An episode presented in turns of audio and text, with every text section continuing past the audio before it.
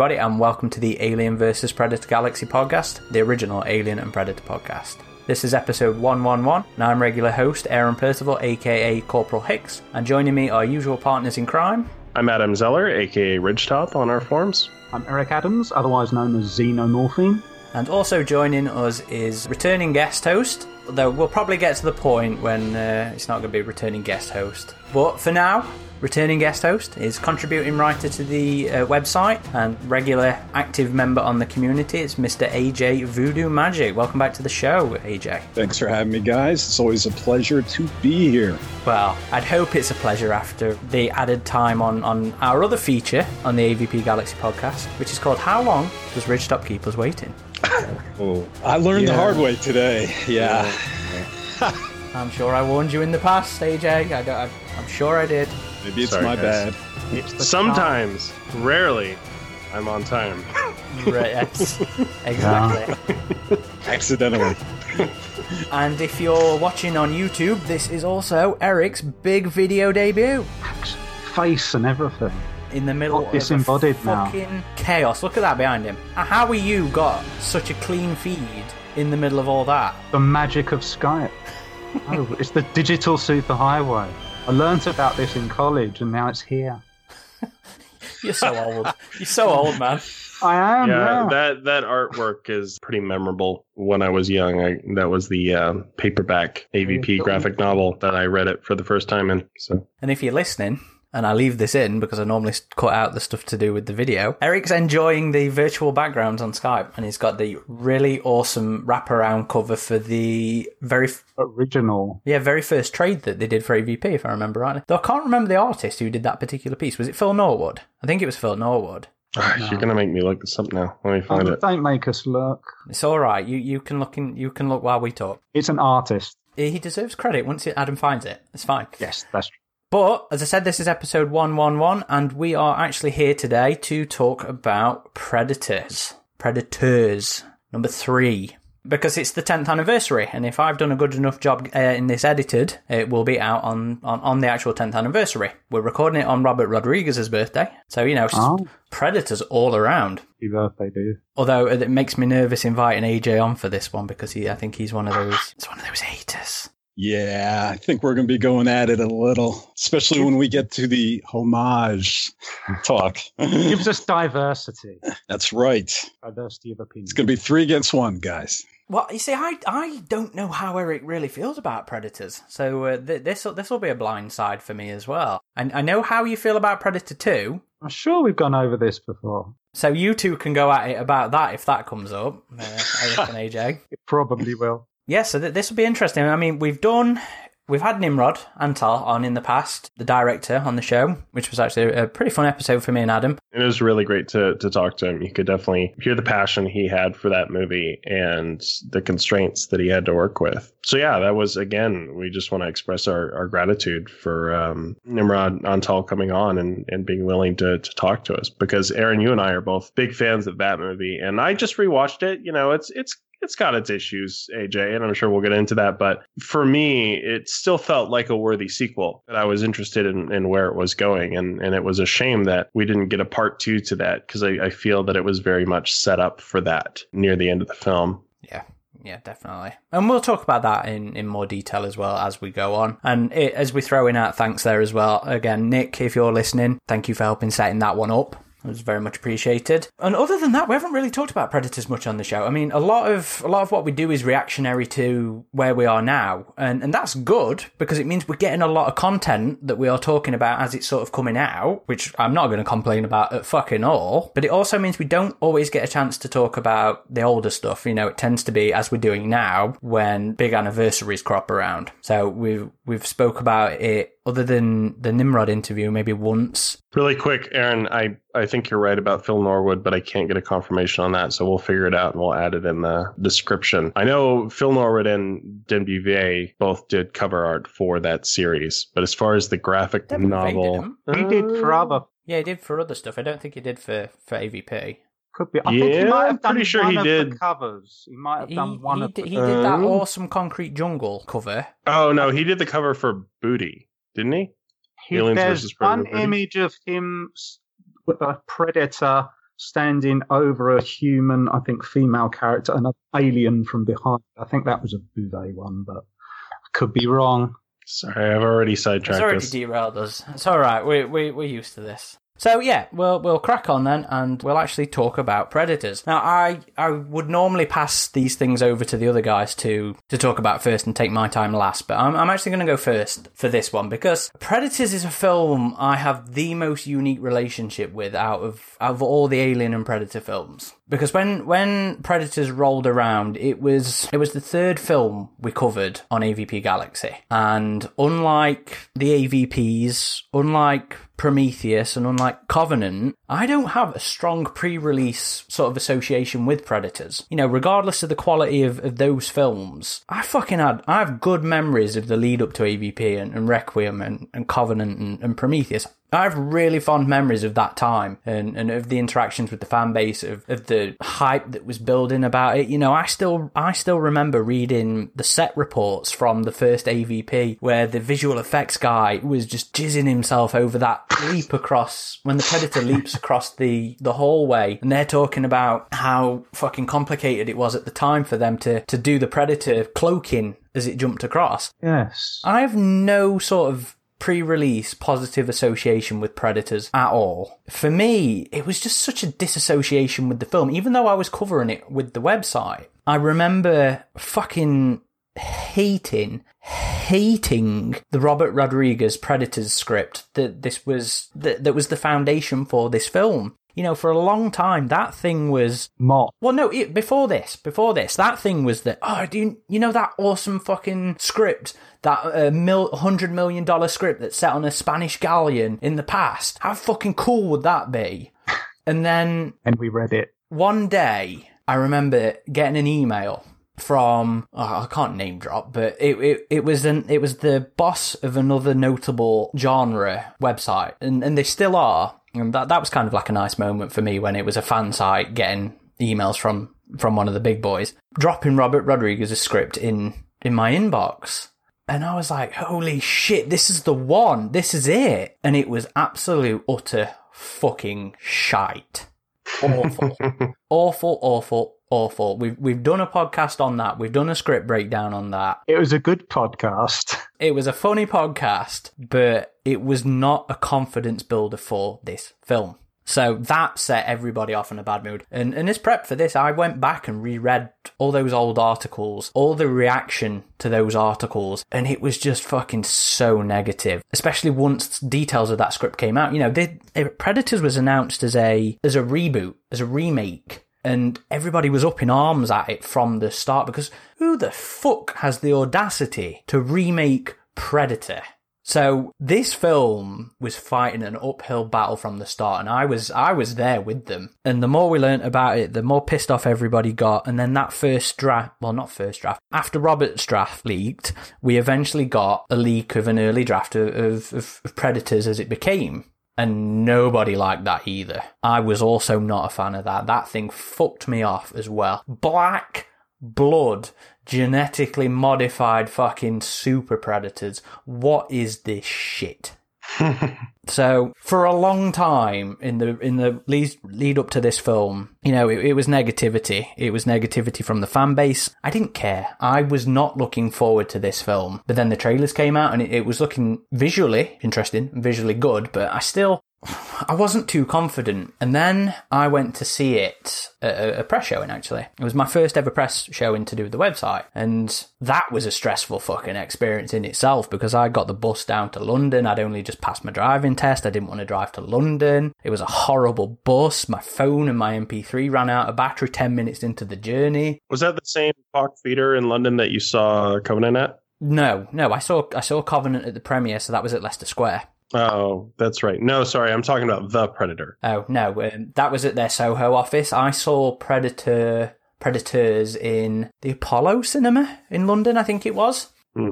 But I went into there with such awful expectations, and I've never had such a huge turnaround in my experience with a film because I came out of that loving it, absolutely loving it. To be honest, that experience was at fault for making me be willing to give The Predator a go. because of um, the leak script and my willingness to, to hopefully see that turn around. It did not happen. It did not happen. Thank you for that, uh, Predators, um, for making me willing to give that thing a go. but yeah, I, I turned around to it completely. And it is the single film out of all of them that I feel most defensive of. It has issues. Two main ones for me, which I'm sure will come up as we as we talk through, but they're Edwin and they are the number of, of Berserker Predators. But yeah, I I still enjoy it now. I still have issues with it, but I just I love it. I really really enjoy the film. It's one of those ones that I just don't really understand people's problems with. And even then, you know, sometimes it seems like the opinion has turned anyway because we did this Robert post today and it's just been positive reactions to to Predators in that post. And I was reading through some of the IMDb reviews and even though in total it sits at 6.5, all the top ones are the more positive ones sevens, eights, nines, tens, and I couldn't really find the, the negative ones. They were buried. But yeah, so that that's where I, I sort of stand on the film. Would you say a lot of that has to, like, before The Predator came out, would you say that's how feelings were across the fandom? Or would you say that because of the negativity with The Predator, that's done a lot to make people look back at Predators and have a more favorable view than they did when it first came out? For some people, yes, because I know you yes. warmed up to it, and and that's that's a symptom of of bad sequel itis. I think um, tends to happen. But honestly, the entire time I've been really active on our social channels and posting Predators pictures, it has been more positive now than my memories of it when the film came out that was the effect that Requiem had on AVP. Before Requiem came out, I say about 70% ish people were sort of like they either thought it was mediocre or they yeah. hated it. But since Requiem came out, they went back and they went, actually, I thought it was bad, but by comparison, it's made me think better of it. Well, I'm, I'm, I'm going to pass it over to AJ now because he, he is one of such people. So, AJ, man, where did you come to the film and where are you now? Well, it was 2010. It was a rough year for me personally. Had a lot of stuff to go through. So a little predator escapism was just what the doctor ordered. But I was unable to follow as religiously as I can now. But I was following all the interviews and most of the news stories and then caught all the trailers. And I was looking forward to the film. And I think it was July 9th is when Predators debuted in the US. I think you guys got it a couple days earlier in the UK. Yeah, we got it on the 8th. So I went to a matinee. I was all alone. Some people have a problem going to the movies all alone, not me. And no one else wanted to go. It was a decent, decent showing. I think it was like 50% in that theater, which is pretty good for a matinee. And I was stoked. My initial thoughts, once the movie started out, right? It started out with a bang. That opening title sequence was the best part of the film to me you know, when Royce is waking up in free fall and next thing you know, that chute opens up and he's slamming through the trees and then bam, he hits the ground and up comes the title card Predators. And I was like, oh yeah, you know, uh, this is going to be good. But then the film just pushed into mediocrity the further it went along for me. My problem with Predators, other than what I perceive to be an overabundance of homages or retreads, which I'm sure we'll touch on that later, is to me, it didn't do anything particularly well. It's not horrible. It's not. But for me, it wasn't wonderful as well. It's just plainly competent, which makes nothing in it to me terribly memorable the action, the directing, the effects, the dialogue, the cinematography. Nothing stood on its own to make its mark. Where a sequel to me, like Predator 2, I know Eric's not a big fan. It made its mark in multiple categories. It might have had lower lows, but also had higher highs. And plus, it had Bill Paxton. But Predators just didn't reach that for me. So ultimately, I left the theater indifferent, ultimately unsatisfied. Plus, that trailer showed me multiple targeting on Royce's body, and I wanted to see that scene. Damn it! Goddamn marketing. Ah, yeah. So that's that's then how I felt 2010 at that point, what would you have scored it out of 10? Five to six, I think. Maybe six. Six was fair. So. How how would you mark Predator 2 in comparison? Just in terms of a number? Nine. Okay. Where are we with Predators now then for you? Real quick, Eric, I'm curious what you would score Predator 2. It might be better to wait until I, Don't do it. I mean, I don't, I don't hate it. I think there there are good and bad things about it, like you said. But um, yeah, I'll, I'll come to that when we um. It's just it's just interesting because AJ, you weren't feeling predators, and Eric, you weren't feeling too. I feel like Aaron and I feel that both Predators and Predator Two were kind of on equal footing in terms of sequels. Yeah, I love all the films apart from the fourth one. It's like Alien for me, where I struggle to really pick a favourite from any of them. I recognise that Predator is on a technical level the most superior of the lot. The first film is the best, yeah. Uh, Same for Alien, where I know that Alien and Aliens are the superior, but I can still watch and enjoy three. That might be the one I decide to pick up depending on my mood, and it's the same for the Predator films as well. What's interesting is Predators has a higher critical rating, but if you go to the fan base, much to Aaron's chagrin, it's when when you put a poll up, Predator 2 wins 90% Yeah. over Predators. I mean, people just love this film and certain aspects, you know, when you got like Danny Glover hanging from the side of the car as the Colombians are shooting through the windshield or on the Predator ship. There's such high highs, memorable highs that I think was missing from Predators. Going wider onto the general movie going database that is IMDb, Predator 2 is a 6.3 and Predators is a 6.4. I don't know if you've seen this video, AJ, but Alien Theory, a YouTuber, actually did um, a video a few months back called "Is Predator 2 Underrated?" And it was pretty interesting. And he goes through the old review scores and compares it to like what he could find on modern reviews of the film from from fans. And he came to the conclusion that yeah, it, it has grown in popularity through the years. But it's a cool video. I recommend it. Well, critically, it was trashed. And I was alive during that time. I actually saw Predator 2 in the theater, and uh, it was getting a lot of heat for not having Arnold Schwarzenegger. I mean, it's like having Die Hard at the time. Predator was an Arnold film. And at the time, everyone expected Arnold to return. Predator has morphed into something else now. So it was like Die Hard without Bruce Willis, or maybe a perfect example would be Speed, right? Speed was a big without film. Keanu Reeves. Yeah. Yeah, so they did Speed 2 Cruise Control, and no one went to see that. No one was interested. Even into the early 2000s, you know, that was still a big complaint. You know, I, I remember coming into the, the online fandom then, you know, I'm, I might not be as old as you and fucking Eric, you ancient bastards, but I, I was around. Damn. I was, I'm actually the youngest one on here. Well, you you had the uh, you had the dig at my age on the last time you were on here, Mister AJ, and um, yeah, we always joke about Did I? age. I'm sure you did. But yeah, so I, I was still around for the early uh, online fandom, um, for the mail group days, for the days when it was AVP News that was the big dog. And even then, on those boards, you know, the complaint about Predator 2 was, you know, it's no fucking Arnold in it. So that that that pervaded for quite a while. Now I believe that people don't judge it based on that fact as much. I think Danny Glover has become quite a significant star in his his own right. I mean, he was back then too, Yeah, but.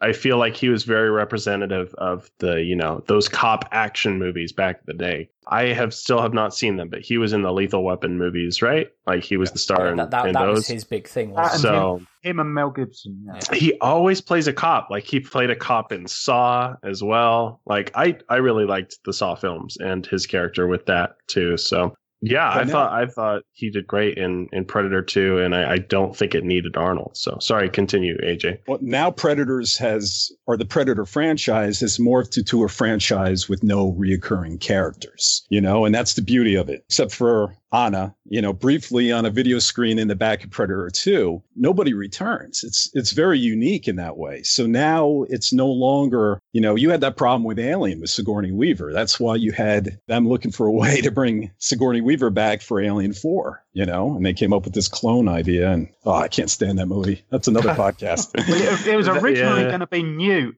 but we don't know why. But uh, I think it's because Weaver changed her mind. But originally it was going to be Newt being cloned instead of Ripley. But But it's like with Arnold and Terminator, you know, they're afraid not to have a Terminator Yes, movie without yes. Arnold. And I'm glad they didn't go down that path. And this is probably more appropriate for a Predator 2 podcast. But if you want to know what I think of Predators now, yes. Uh, the Predator 2018 has improved my feeling towards it. Uh, Predators to me, though, is a battle of, of like and love, right? A battle between conception and execution. That's what Predators is for me. There's a lot of things to love, ideas to love.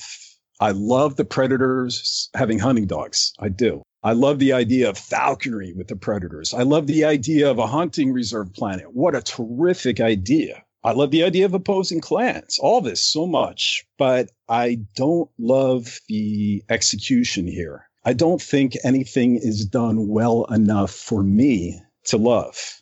I like the Hellhounds design. I don't love them, you know, and the same thing goes with the Super Predators and so forth. But I'm happy it exists in Predator canon, though. I am. And especially after 2018's The Predator, which really Boo. puts. Boo. I was going to say. I Can we, say. can we all it- agree Yeah. the super predators are a better concept than upgrade predators? They're And the not dogs and super predators. They're not super predators. Well, okay, the berserker predators, whatever you want to call them, are a better Super- concept than the upgrade. And the dogs in this film were much cooler than the dogs in the Predator. Well, the pre- the dogs in this film had a point to them. In the Predator, Yeah. there was no point to them. I'm just talking from a design Yeah, visual standpoint for both of them. From a visual standpoint, yes, I definitely prefer the berserkers over the upgrade. Although I still love the upgrade's fucking armor.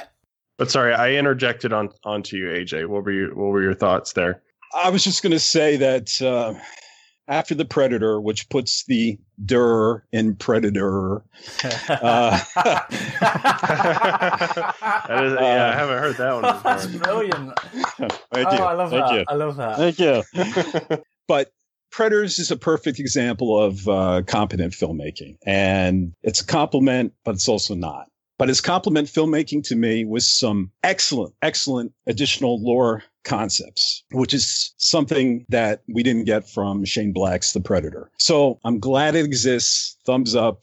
And my rating would go higher, maybe seven, maybe an eight. That's fair and a lot better than I thought you'd go. yeah, likewise. I'd I'd give it an eight. It's an eight for me. Okay, are you, you taking this turn then? Yeah, I'm taking this turn. so 2010 for me, it was a good year to to be a fan. Uh, we had just got Aliens versus Predator by Rebellion 2010, and Aaron, I think that's when we started becoming better friends. Was playing that game through the game nights. The prequel news was quite busy at that point as well. Yeah, yeah, that was starting to pop up. So that was February the game came out, and we were just playing the hell out of that game. I think that was probably one of the reasons why we didn't have as much of a news lead up to Predators. Is not only because it was more quiet than than the lead up to the AVP films, was because we were following that game a lot and we were reporting on that game a lot. I wouldn't say there wasn't any news. There was just less. When, no, when I'm talking about my disassociation with it, I just mean it wasn't. I wasn't excited for it at that time. You know, I I thought I didn't cover it as much as I did. You know, I went back through our archives and we still had a fuck ton of stuff coming out about this. It's just on a personal level for me, there wasn't that pre-release excitement or even memory compared to the other ones. I don't remember the lead up as a memorable time, even though I was a part of it. Yeah.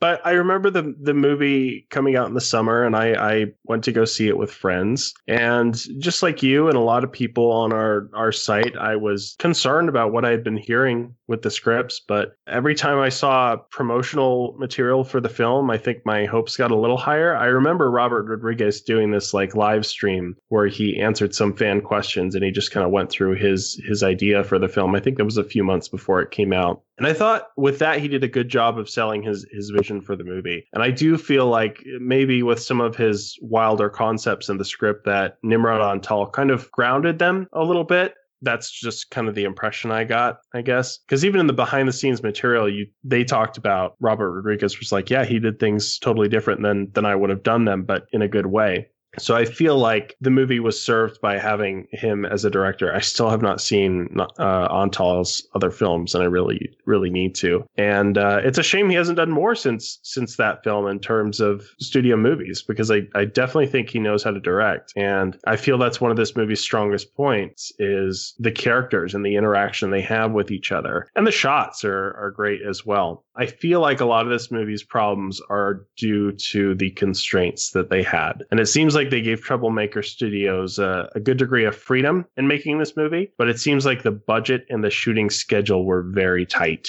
They, they, they announced the film a little over a year before it came out, and they didn't have a script for four or five months after that. This film was turned around so quickly. And I think it was it cheaper than AVPR or was it about the same price? I think it was about the same. It was 40 million. Was yeah, the- that that's AVPR's budget as well. So yeah, I think they were both around 40 million. But overall, I, I feel like with what they had to work with, they did a really great job. But I'm with you, AJ, in that the movie has a lot of really good ideas going for it that that don't live up to their potential, that are not as explored as they should be. I thought the Nolan character was set up really well, and then it's just like, oh, he's crazy. Oh, he's dead. And it's like, you set up this really interesting character. Can we do something with this for like a little bit here? So, yeah, I feel like, and it's the same with the setting itself. You're setting up this amazing setting of this alien world, and we see planets in the sky for two shots, and that is it. That is the only indication we're on an alien planet for the entire movie. And I'm like, well, maybe just show the planets in the sky again at night or something, just to kind of remind us that we're still on this alien planet. So I, I feel that the movie's biggest failing is it doesn't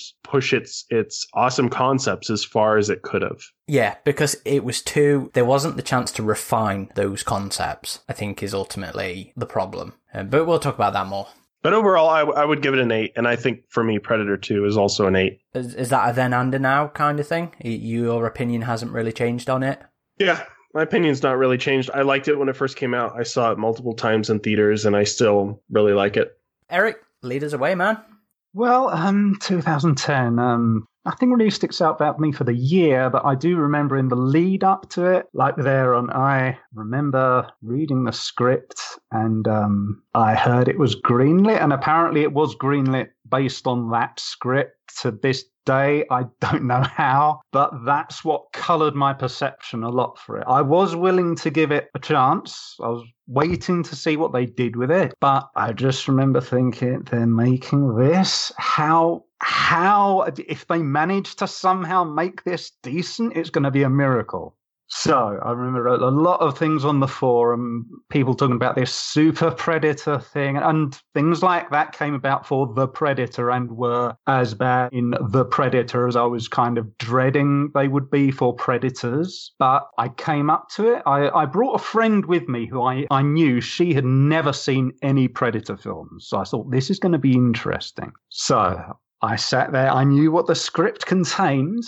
I thought, okay, give it a chance. And you know, it started and it had that great opening. Although, even there, I was thinking, once you saw parachutes, I was thinking, why are they using parachutes?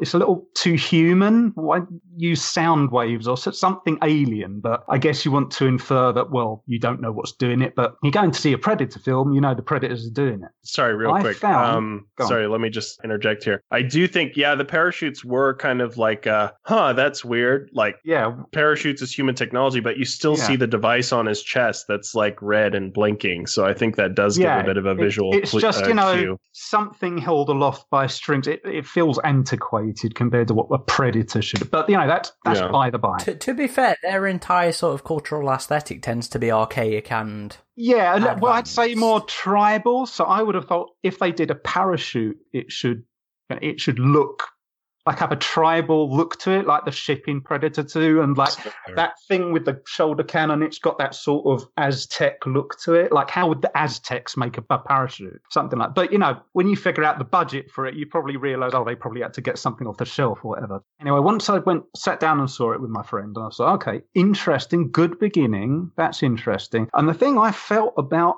how it was actually executed, the thing that's kept with me, in fact, all through these years, is structure wise, it's a good example of a film that never lets up. It's like Aliens. Once it gets going, it never really lets up. It goes from one scene to the next scene to the next scene. And there's interesting things about it. the only time there's a sort of lull is when they get to Nolan's lair sort of thing. Although in there, I it's like AJ was saying, you kind of think, wow, this is like a thing of predator design or some other civilization. What are they going to find in there? What's he collected? What's he scavenged? And all you see is the Yakuza guy getting an ancient Japanese sword, and that's it. You'd think that's a key thing you can capitalize on, but they didn't. But aside from that, it's pretty much they keep the tension rolling, which is the one area I think the Predator really lacked in. But in this, the tension keeps up, and I think that's what saves a great deal of it. My friend, at the end of it, she'd never seen a Predator film. She wasn't really into horror, but she really liked it. So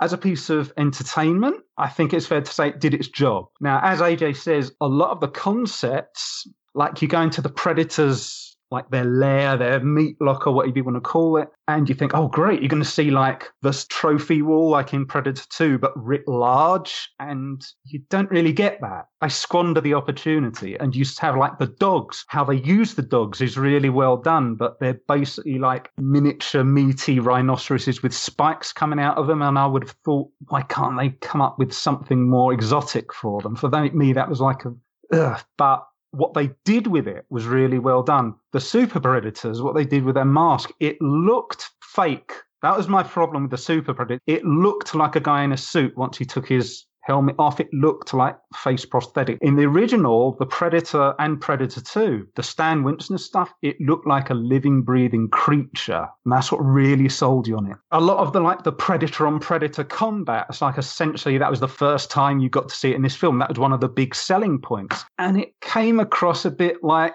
a guy in a suit going up against another guy in a suit. It didn't feel like what you'd expect to see of two predators, something as vicious and brutal as a predator can be. And the same thing happened with the Yakuza fight. This thing would have been so iconic in if you'd have done it in comic form and I was rewatching it again last night, and it struck me this could be so iconic. And they have those beautiful scenes of like the grass and the wind, and it feels so atmospheric. But essentially, it's just this yakuza guy just going, yeah, yeah, and that's all that happens. There's no variation. It's just yes. this yakuza guy running at him. No variation in the combat, and it looks like a guy in a suit He's just got an awkward rubbery thing and he's got this sword and he's just doing that every single time. There's no the concept is something you think this should be something iconic that is going to keep with us for a few years. We're going to remember this film and it's going to be that scene. Or it's going to be, like you guys said, the Nolan character holy Christ, he's been on this planet, this alien planet for what, 10 seasons? I think that's, you know, years or more, depending on how long a season lasts on there. He's been up against these things. He's, he talks about every time you kill them, they change their armor, they change what they do. Okay, let's see some of that. He's clearly going to go out on something heroic and he just tries to kill them with smoke. And you're thinking, why the hell did you invite them back there? Yeah. Let the predators kill them and you can take their stuff So there's a lot of things in there I wish they had capitalized on better than they did. With that said, as I said, the structure of it, yes, they crib a hell of a lot. Like the Yakuza guy his end scene mm. that is essentially a mirror a mirroring of Billy's death. Yep. You know, the character who's exotic, he's quiet, but he knows things and he's all he's got to do kill the predator with is a blade, but he says, I will delay the predators, you go on ahead and save yourself. It's the same thing. But like with the Matrix, there was uh, there was an anime that a lot of the scenes of the Matrix were literally shot for shot in, especially on the end scene when Neo's running through this marketplace. And the guy they asked the guy who did the anime, well, what did you think of this? And he said, well. It was clearly a copy of what I did, but it was done well, so I don't mind so much. That's what I feel about Predators. They do things well, just enough the tension is there just enough that you know it's a copy they don't do what they should do with it. But especially when you factor in the shooting schedule, the budget, like with AVP, I actually find out they only had enough budget for a single flashlight to be used on the entire set. You go, holy Christ, that looked like millions of more dollars than it actually cost. Once you're aware of that, you appreciate this film a lot more. They probably didn't have time to do a lot of this stuff that you wish they had done. And it's it's a prime example of they did a lot with what they had, but yeah, I wish they had broken, had the courage enough to break new ground story wise, but how they went about it, like, I remember Isabel. I remember Edwin, although it's got literally, it's a film where a rapist jumps on the back of a, a predator and says, Die, space faggot you don't care. I mean, you remember Nikolai. He's the guy with the minigun, like you remember the guy in the minigun in the first film. Again, it's a copy, but you know, you remember Mombasa. You remember these characters in ways that the Predator, They're just instantly kind of forgettable. With this one, I thought it's not as good as it could be, but I kind of want to know the how Isabel and Royce what they do. Are they going to meet another team? Are they going to somehow get to Earth? What happens with them? Whereas you just don't get that with the characters in The Predator. You kind of don't care if they live or die. You maybe not care if these live or die so much in this one, but you do think like Nolan. You think once you he's like you have like heroes kill him, not even the no. Actually, you don't. You have a predator kill him. That's right. You know, he kind of goes out in a blaze of glory, but you think I wanted to know more from him. You have these characters you want to know more of. You know they've been in war zones. You know you've had um, like Cuchillo, Danny Trejo's guys. He was in. Uh, he was a cartel enforcer. That's interesting. Couldn't they have had a scene like in Aliens where you have Royce? He talks about this plan that they've got to do. Let's see them bring their own individual expertise into this plan. Like Isabel. Isabel, she's a sniper for the Israeli Defense Force. Does she have expertise that she would have gone, well, no, don't do it like this because when I had to do this, we did the same thing. This how they defeated us. How about we do this? It would have been nice to have a scene like in Aliens where Ripley, you see her start to become more of a member of the team. You could have had all these diverse characters becoming a cohesive whole bonding as part of a team through survival. And you had like Mombasa and Stans. They were at each other's throats originally when Mombasa dies, Stan said, a guy was killed for that. And Roy said, well, this morning you would have killed him. And he said, yeah, but this, this isn't this morning. A guy killed just so you could have information on these. It was interesting. You had these diverse perspectives, but it never really comes together where they use those diverse. But I would have liked something like that but for what it was, I felt it was entertaining. It copied a lot of things, but yes. it did it in a way didn't mind because it was done in an entertaining way. And that's all I can really say about that. I wish it had done more, but for what it was, it was entertaining. It's got rewatch value. So I don't mind rewatch. I have to give it space, but I don't mind rewatching it. It doesn't feel like a chore. Like if I was going to watch like I like parts about Alien Resurrection, but I Alien Resurrection can feel like a chore having to rewatch it. This, I don't mind. I can sit down, and I think a lot of that's to do with running time. It's only an hour and a half. And the music is almost tone pitch perfect copy of the original Predator score, but it does it well. It feels like Alan Silvestri composed the music. So I would give it seven to eight out of 10. It's not as good as it should have been, but once you factor in the shooting schedule, how much money they had to work with, it wasn't even ADI that did it. It was a brand new special. It was a troublemaker. I don't think that, no, I don't, I don't think they were brand new. It was KNB no, effects that was. Yeah, they hadn't had experience on a Predator film yeah. before, is what I'm saying. Mm-hmm. Yeah, so they were new to that stuff. I, well, some of them had the two of the founders did actually work on the first film. Oh, okay. That's Greg Nicotero. Yeah, and Howard Berger. Berger. Okay, well that's good to know. But as I would say, still when you when you factor in all those things, it's it's a miracle, especially with the script. That's what really put a downer on on it for me. I was thinking I'm going to sit through this, but I'm the best I'm going to hope for. It's going to be okay, I didn't mind that, but I watched it and I thought that was a lot better than I was I was prepared it was going to be. And to this day, I personally I like Predator 2. I like when the creature is on film. It's fantastic then. The rest of it feels very generic and like a Steven Seagal film of the 1990s. Mm-hmm. With this, it's I know you're going to disagree, but for me, that's how. With this, there are bits I like about it that aren't to do with the creatures being on film. So for me, that's when I know, oh, okay, this is sort of engaging me. This is, it's not compelling, but it's, it's engaging me. With Predator 2, I kind of like want to fast forward it to where the Predator turns up. So for me, although the creature stuff and the music in Predator 2 is better than this film, I mean, as I said, in this film, there's a lot where it looks fake, but as a whole film, I prefer this to Predator 2. Not so much Predator. Predator is still the you know, the one up there. Everything else has got to come up to it. But this, to me, is the best sequel so far. I think we need a Predator 2 podcast. yeah. We're going to have one in November. November. Yeah. 30th oh. anniversary. And can we talk about the uh, elephant in the room? By the way, when Eric was talking, my eight went to a seven. Remember, I said it was between seven and eight?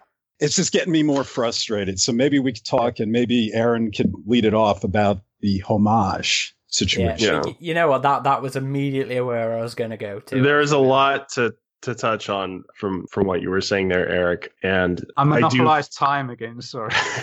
I do feel like this movie takes a lot of beats from the first film. I mean, obviously, your main difference between the the first two films is in the first two films you have a, a group that is familiar with each other. In this movie, you have a bunch of killers that have never met each other, and that is the major difference. But There is far more difference in it than that. That's true. I mean, Ah. the setting, but I'm I'm just talking about you're in the jungle, they're being hunted, they're being picked off one by one. The musical beats are, are very, very similar. You have the Billy's Last Stand. It's too I, I. I agree with you. It is not a remake of Predator, but there are a lot of similar beats, and there are a lot of, especially at the end when he shows up with the mud and he says, "Kill me, I'm here." Like, there's a lot of stuff it emulates from the first film. But he doesn't But- say get to the chopper like in the Predator. Well, no, no, it should have been get to the spaceship. Yeah, yeah, yeah, yeah. Well, I feel the, the misuse of the word remake is often what leads to the uh, hyperbole, right? But they should be using the word retread instead, where the film feels like it's retreading a lot of the 1987 film versus remaking it. Enough to call it a complete blanket retread, though. No, not blanket, but if if you look at like the definition of retread, right, is something made or done again, especially in a slightly altered form. And the only difference between a homage and a retread is a homage does it in tribute. So then technically, can a retread be a homage? Yes, it can. But then I suspect it's up to the viewer, it's up to the eye of the beholder to accept them as tributes, regardless of the director's intention. And it also begs the question, how much is too much? And it was too much for me. And I think for a lot of fans, which I find super disappointing because it is the biggest com. I mean, while you're now saying retread rather than remake, you have been guilty of that in the past. Yes. And a lot. No, you've been guilty of remake. No, no. Search my username on the forums. You won't say you won't see remake. You'll say retread. And I always quote what Stitch in our forums. Shout out to Stitch.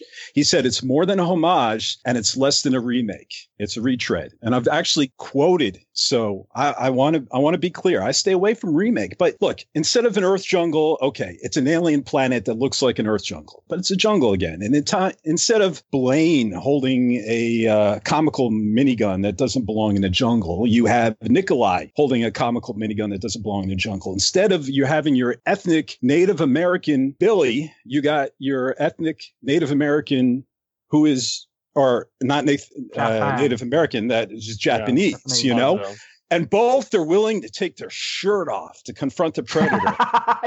You know? I forgot about that. yeah, and instead of bare chest with the exact same music too. with the exact Yeah, same it was the musical exact same beats, one, yeah. you know, Yeah. and instead this time instead of Billy sensing and staring in the jungle, I guess it's nothing major. You know, it's Mombasa staring in the trees, and this time instead of But how uh, is Dylan, that different to Danny uh, Glover on the top of the tr- uh, on the top of the building? because he's not staring into a tree, just staring, But is it just that location? something. It's partly location. Well, it's real quick. So in both the first and Predators, you have a character come coming over like, "What do you see?" And then he's like, "Nothing." So it's it plays out the same way. Yeah, but that still happens in Predator 2. It's um, No, he's Dan- he's Danny- up there by himself in No, because too. Da- Danny Archer. Uh, fucking hell, how do you pronounce his last name? Glover. No, um, his mate. and he aims his he aims his weapon too. He's not just like staring in the tree. The scene it's it's the similar thing where they're both seeing an invisible predator. It still happens on the top of the, the, the building in Predator 2 at the start. Glover turns, um, Harrigan turns around. His mate, whose name I cannot fucking. Yeah, Danny Boy. and he says, shows "Help me up. down." No, because He he, says, turns "Help." around and sees it. What is what? What have you seen? Um, just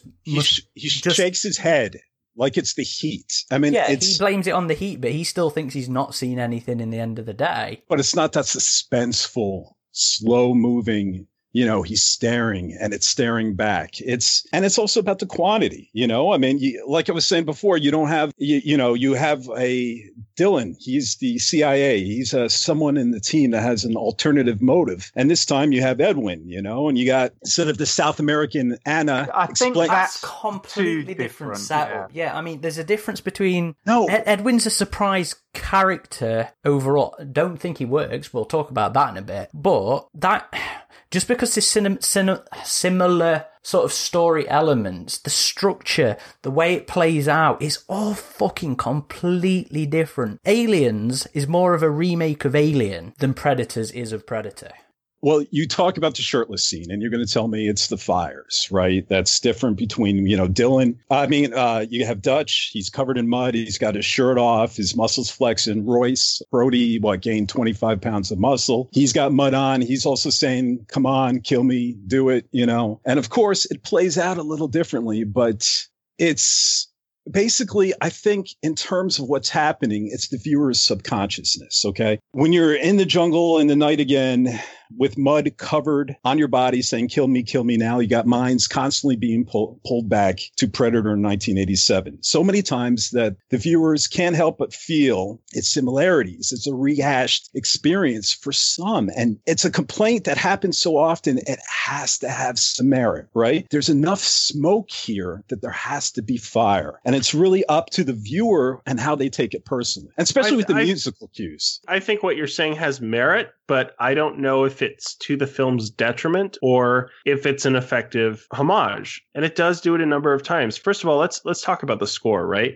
John Debney, I believe, is the composer. Yeah, I think so. he did a great job, even though he more or less is emulating the sounds of Silvestri's score with the first two films. I think he kind of takes those beats and he modernizes them a bit, but musically, it sounds like the original Predator. And it's Like- at the same points. I mean, if you remember that little chokehold trap that Roy sets up, it's the same music as Dutch and his team were setting out the trap and having bait, right? Dutch was the cheese. Yeah. So it's a combination of that that keeps people's minds going back.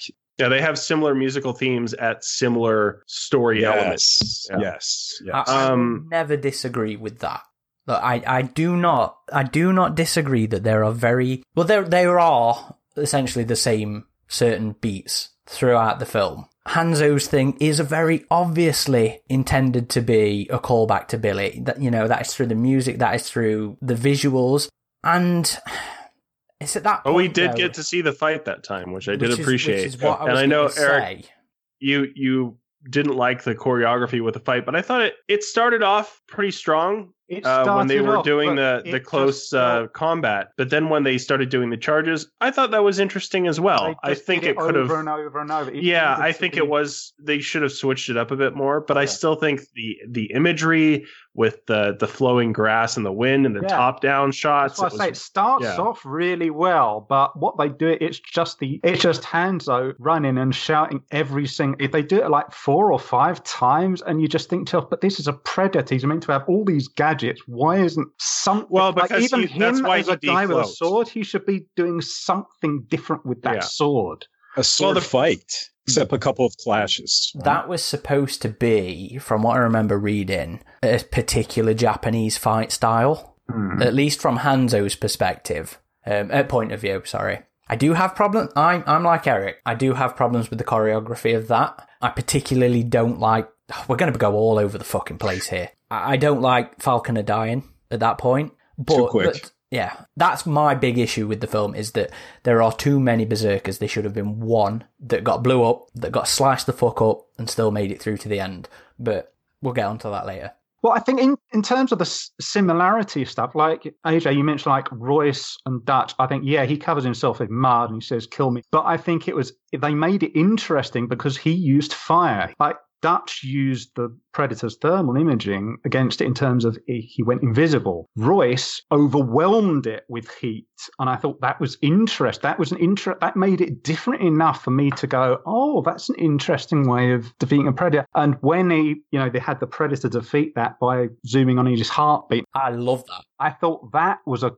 Now I don't know if Terminator Salvation was in 2008. it was around the same time. Yeah. Now in that there was a similar scene where um, I think Sam Worthington or Christian Bale he was hiding from the T800 endoskeleton and it zoomed in on his heart beating. So I don't know if one film copied from the other in that regard, but I still thought it was an interesting way to make it sufficiently different from the Dutch thing for you to think, yeah, it's obviously inspired, influenced by the Dutch thing. But for me, I like that he used this extra thing of setting things on fire and he overwhelmed a predator's strength into weakness.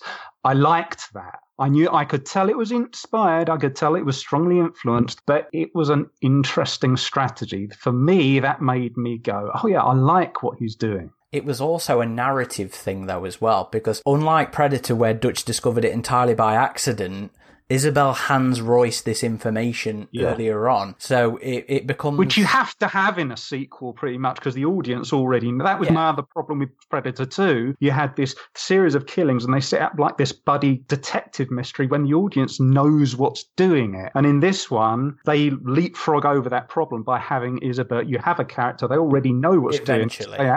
They, do. They tell the audience knows, the characters knows. You're already on the same page at that point. yeah. And on its own, I could see people accepting that. But in a culmination of all those issues, you know, Dutch going off a cliff into water and everyone else going off the cliff into yeah, water. yeah, I agree.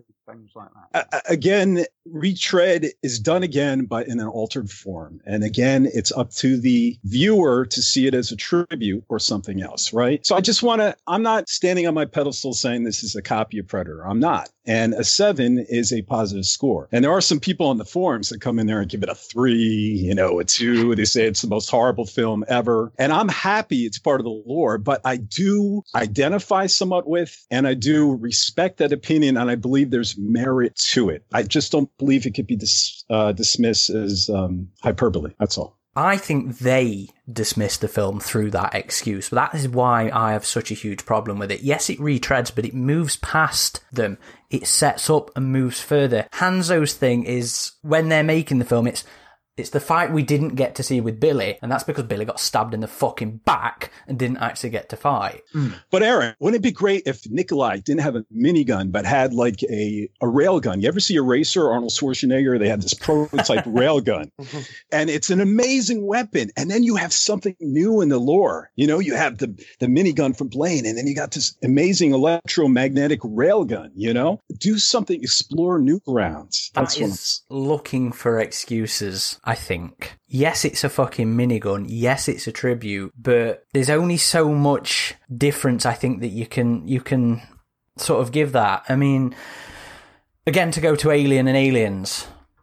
Ripley has a flamethrower in the first one, Ripley has a flamethrower in the second one. You don't see people bitching about that. But it's the accumulation is what's suspect. I mean, I there, there's so much of it that, and with those musical cues, that people are just taken back to it. You know, it still feels like the same setting. I realize it's an alien planet, and I realized they had limited budget. And by the way, I think once they discovered all those planets, they were on a different planet. I think they should have used, they should have dyed up some of the leaves. You know, Yeah, like- yeah. I, I, I will too, say yeah. they hint at the fact that they're on another planet a couple times where she puts the leaf the leaf in the water and the sun's movement and then we get the reveal of, of the planetary bodies in the sky i honestly thought that could have been a bit better. Uh, like i just watched the movie again in, in 4k which is the first time i had seen the, the 4k cut. And some of the effects hold up better than others with the the cg and i think the planets in the sky I mean, you have a planet that looks obviously just like Jupiter on the left hand side. And there's like three massive bodies just all crowding the sky right there. And I think you could have had a bit more subtlety with that and show it more like throughout the film. I also thought it was strange that the character of Edwin could identify this toxic plant like down to the scientific name on an alien planet. So there are a couple moments where. He, he claimed he said he was a doctor, so I assume he was. He did have that training. He was probably a, a botanist or something, and, and then he became. You know, he, he had a thing for poisons. So I think when I rewatched it last night, I kind of had the similar thing in mind when I saw that scene. But then as it went on to his reveal later on, I was thinking, yeah, when you understand what he is, I can kind I mean, of buy he- he, has some kind of. he could have there. said something like oh the, this plant seems toxic rather than here's the scientific name for this plant on an alien planet like Well, he has to So- recognize the type of plant. Yeah, that that that was a thing from I think the earlier draft. I read a lot. I think was his thing, but he wasn't a doctor in the first version. If Oh, okay. rightly. In the earlier version, we still don't know how. So how it's it better here when he says I'm a doctor, because then you, Yeah, you think but- he must have something in his background. And because he says the Latin name for it, I took it as a hint that he is very aware. He's like He's an obsessed person. poisons and things. So, see, the thing when he's saying a, a Latin name, it's the thing about that that struck me was that's not how a person talks. Like he should have come across more nerdier or something up to that point if he's going to say Latin names. He should have said something like, like you said, oh, that that's the kind that you want to stay away from that or something. Him saying the Latin name came across a bit what, but him knowing the Latin name, I didn't have a problem with. Well, let's get to Edwin later because I think he's going to be a discussion in his own right.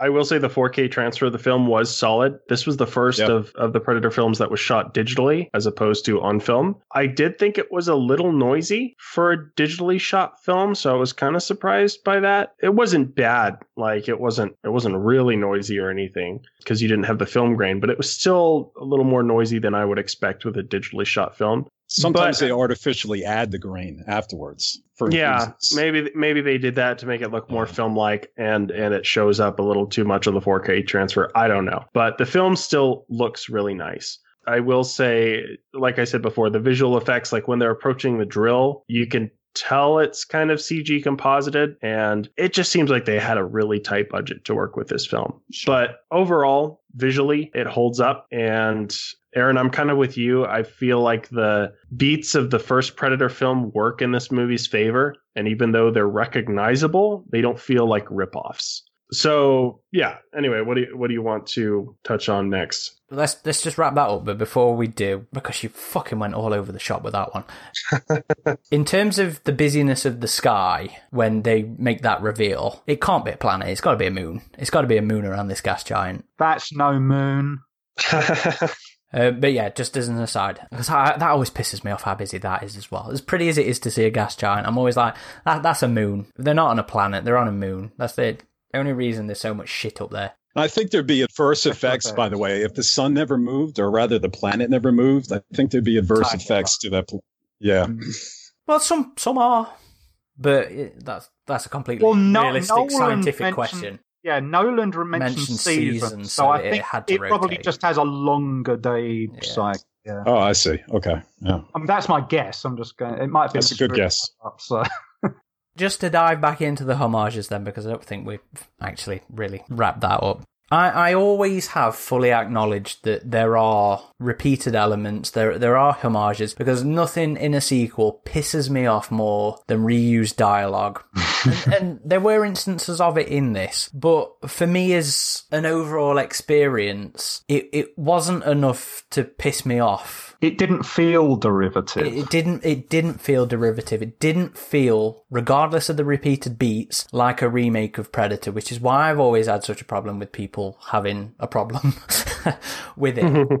And I respect that. You know, I respect that position. I just want to respect others people's position too. Yeah. You bring up aliens, and I don't think you ever watch aliens and go, wow, I feel like I'm in the middle of alien multiple, multiple times. Even with the uh, space vacuum, the um, the airlock. Airlock. You. but it's, that that's why it's such a that's why it's such an interesting thing to me for this film because structurally speaking, Alien and Aliens are just so so close. Uh, their story structure is, is essentially the same, even down to the the fifth, the fourth act kind of thing. You know, Sill described calling Predators a remake of Predator is the same as trying to call Alien Three a remake of Alien, and that that is my position on it.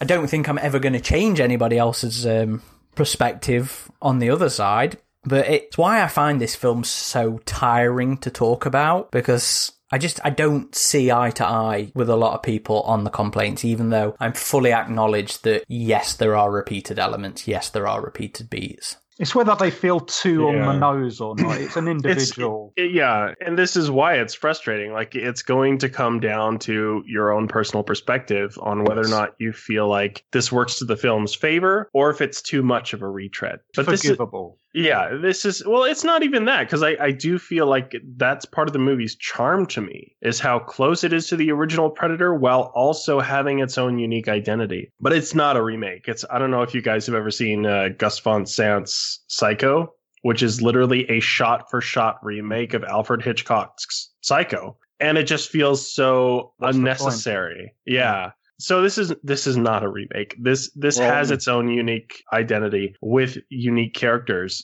For me, the film's main failing is it it has those awesome ideas and it just does not massage them enough. It does not go far enough with them. And whatever reason that is, probably to the constraints of the filmmaking as as those reasons usually are, I still really enjoy the film and I would never call it a ripoff. I would never call it a remake. And those those elements I feel are love letters to the first movie and they're effective for me. But for other viewers, they may be like, oh, this is just like the first Predator movie and that did it better. So it's going to come down to your perspective on that. Yeah, yeah. Same as everything, isn't it? Characters then. Let's let's move off from this because I don't think AJ's going to change his mind. and I don't think I'm going to change my mind. Well, if you remember, I've given it a positive score. You, I know, I, I know. I know, and those Just why take those, it, Aaron. Just take it. it's why those issues bother me. I'm just defending the voiceless right now. Yeah. Uh, they they do have a point, but you're right. The Okay. word remake is misused, and we're all for an agreement there.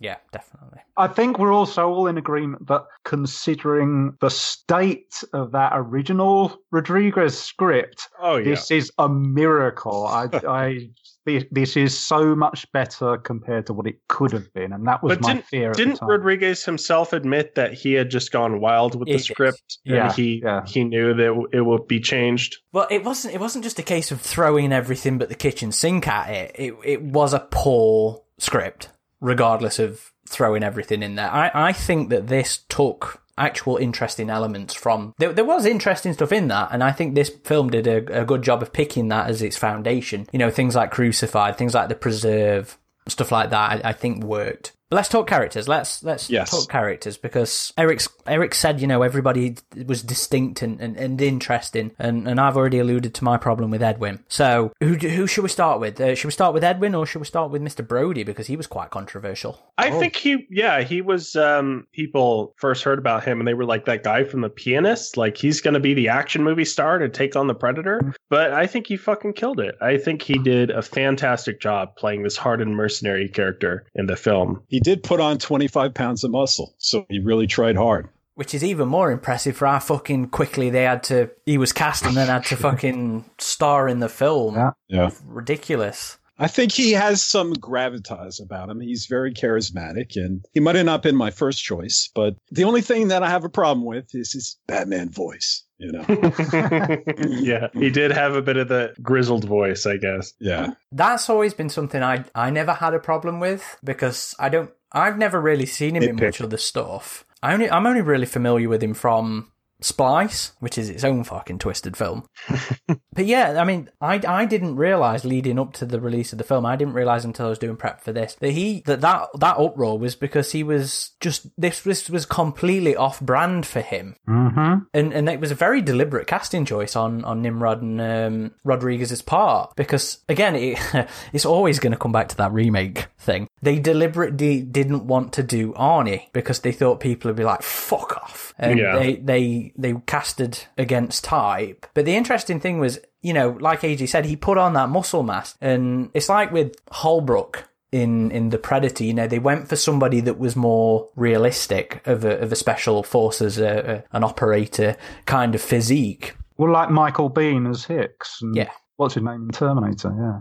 I've I always liked him. I never got wrapped up in that in that casting uproar before the film came out. I know people don't like the voice, but it's just never bothered me. Yeah, it's not overly done. It's It's- it's not too distracting, but once in a while, you know. And I've seen his other films. I love The Pianist. So maybe if you're more familiar with his work and watched it over and over again, you just notice. You know, it's like Christian Bale. I mean, he does the voice, but you still love The Dark Knight. You know. It, it was just gravelly enough, I thought, Resource. Yeah. And casting against type, I think's really interesting. I love it when they do things that I don't, I wouldn't expect, even if I didn't really know enough to expect, not to expect this. But you know, d- doing doing things a little different, I always appreciate that. It doesn't always work out, but but in this particular circumstance, I, I think Brody was a really good choice. And the whole cast, I think, had gravitas as well. Somebody mentioned that earlier. Yeah. So speaking of like not expecting, and hopefully I'm not transferring too soon, but with Stans, was I the only one who found it a bit bizarre how Stans is treated in this movie? I mean, instead of presenting him like the worst of humanity, they try to mold him into this Comical. likable comic relief character. You know, Yeah. hey, it's the likable rapist and killers. Hey, Yeah. It's what?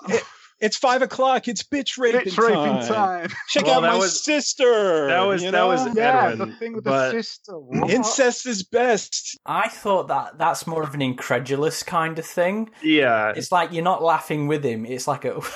it's like yeah. It, Well, it was is, humor in that look played for laughs. Right, but that, that that's just a form of dark humor. Like, look at how demented and fucked up this guy is, ha ha. And it's like, for me, it worked. I thought it was funny. I, I always found it funny. Yeah. I mean, but in that what the fuck kind of way. Yeah, I mean, I think it went too far when, you, as I said earlier, Yes. you have a rapist jumping on a predator saying "die, space faggot." I mean, that devalued the thing about this I- hulking villain of the movie. I got a movie. It's chuckle like out of that Predator too. Two there's- thing with the old lady going, "I don't think he gives a shit." I'm thinking, "Oh, you've destroyed the atmosphere." But that's a good line too. Like that was, It kind of I- is, but it you have a Predator has always had moments of humor. and then yeah.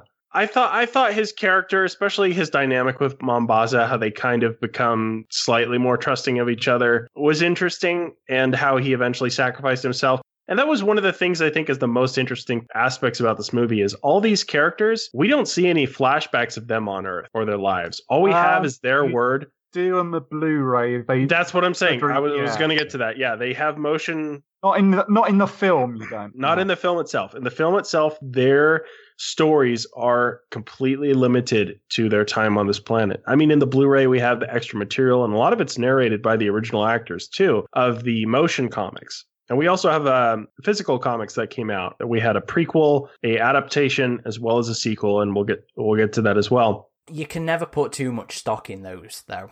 Yeah. So so what I'm saying here is regardless of who these characters were, I mean we have their stories and we have their personalities to kind of go on. Their development is strictly in the confines of this film. And I think with that said, even characters who are seem like fucking despicable people, they have interesting arcs in this movie. I disagree with the despicable people, though. I mean, they were presented as monsters, and Nikolai is not presented as a monster. I mean, he's he's showing his his picture of his two kids. Actually, in one of the interviews on the Blu-ray, the actor who plays Nikolai said he was finally happy. This was the first role he had to put a Russian in a good light. And this I is wasn't supposed I wasn't referring to all the characters. I was referring to uh, a few of the the characters, like Cuchillo. You know, he's someone who kidnaps people in in Mexico. So I'm I'm just saying some of them seem to have darker pasts than others, but we judge them based on what happens in this film. But Isabel says they were picked because they were monsters. You know, they were Yeah. predator. She, he can still be an effective killer as a soldier without necessarily being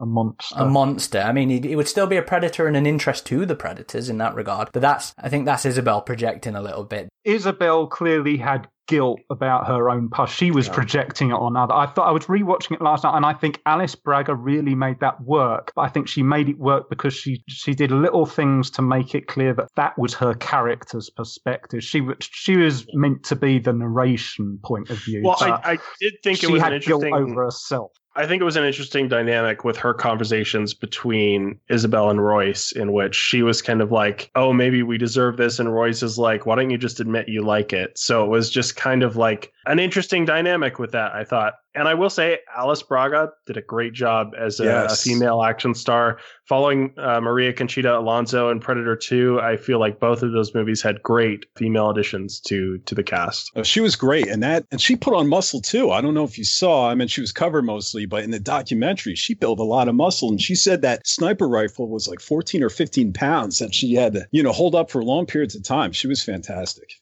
I, I think, I mean, Aaron, you might know this, but I, I've got a feeling that in the lead up to this film, that was one of the things that we heard about, like a, a female lead, and there was a subsection of fandom going, "Oh, you're going to have a woman doing this." And I was saying, no, if you have like a like a Michelle Rodriguez or some someone who I'm can put up a fight. Michelle Rodriguez. Yeah, that time, yeah. Someone who, because the whole point about predators, they are the great leveler. You can be Arnold Schwarzenegger and you will still be fucked up. It won't matter. You, it doesn't matter your gender, your age. You have to outwit the yeah, predator. it always comes down to your mental capabilities with, And with you- predators. Isabel, I liked that. Yeah, Was there really a female thing though after AVP even? It's more of a predator fact because in the alien fandom you know you had ripley for ages but in predator fandom they always say oh who would be your ideal casting thing Oh. and ah. someone mentions a woman and then like you have like nine voices at least jumping in and saying oh yeah a woman blah blah blah and that really annoys me because you have like you can have a sarah connor or an ellen ripley Yeah. or an erin sun you can have a female character go up against a predator just as much as a muscle bound arnold type because it won't Yeah. matter I've You're said I've said this before, and I'll say it again. Just to switch things up, I would love to see a female lead for a Predator film and a male lead for an Alien film. Like Yes. just because it's become such a stereotype for both franchises. Wouldn't that be shocker if the man was the last one to survive in Alien? You had a man and a female, and the female gets killed. I mean, the audience would never see it coming. Yeah, it there, there is certain formula, formulaic elements to both of the films in terms of casting and characters that needs to uh, needs to be He switched, switched up. Mm. Mm. Yeah. Yeah. I think Royce worked. the- uh, Going back again to Adrien Brody, I think he worked well in the for the same reason as in the original Underworld film. You had Kate Beckinsale come on it, and she hadn't been known for being like an action lead at all at that point. But because she had that stage training, for the same reason as Royce, he doesn't like he has dialogue, but he has that sort of quiet type where a lot of his personality comes through in body language. And the same thing happened with Kate Beckinsale as Selene in the Underworld film. She sells this hardened, quiet assassin type really well. A lot of her body language. I think Adrien Brody, he had a lot of that in his career that helped him to do this. If you'd have just got like a generic bodybuilder to do this part, you wouldn't have had Royce had, as Aaron said, a lot of that gravitas. It wouldn't have come through because he would have just been reading from the script and that. There are a lot of little things that Royce and Isabel and especially Nolan, when I was rewatching it last night, it reminded me of how great Laurence Fishburne was in relatively little screen time, but he sold that Nolan character really well as this Yeah. sort of traumatized.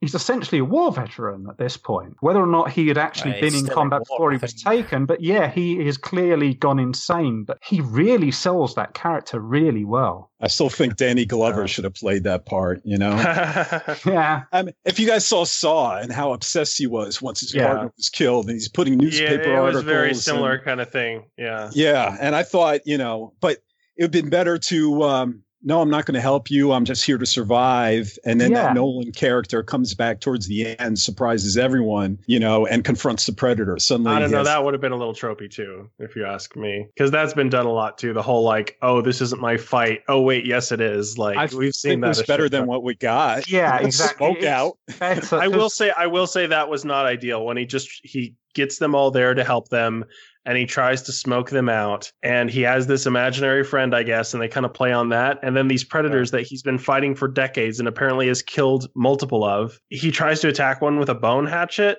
Like Yeah. what? And and I also didn't get why. What um, happened to the gun? And he, why did why And he did just Royce want there. to bring the predators there? Like, how is that going to help their situation, regardless of what Nolan was doing? Well, it did. Got rid of Nolan. I know, but still, then they had a predator to deal with. Yeah, but they dealt, it- dealt with him. It is convenient. That's true, Yeah. but they didn't Well, it's know it was going to play had- out that way. Yeah, at that point they had the grenades, and if you like Royce fires a grenade or something at where um, Nolan is, and you, you have that oh motherfucker, blah blah blah, and so You're in you know, they had grenades now, to get out. That's a great line. That all was quite. That was all ad libbed, from what I remember. The craziness Oh, it of, was. of Uh. Nolan. That that was not scripted. And there was actually there was a funny. I say funny. I liked it. It, it. There was a line in in that bit in the in the leak draft that's online when Royce does the grenade trick to to pull the. Um, Tracker in to him, and once Nolan realizes what Royce is doing, he goes, "You crazy motherfucker!" to himself. I'm like, ah. But I, I, I fucking hate Royce's um, Nolan's death. That that was one of the things I really disliked in the film because it's so overly comical um, with the gore.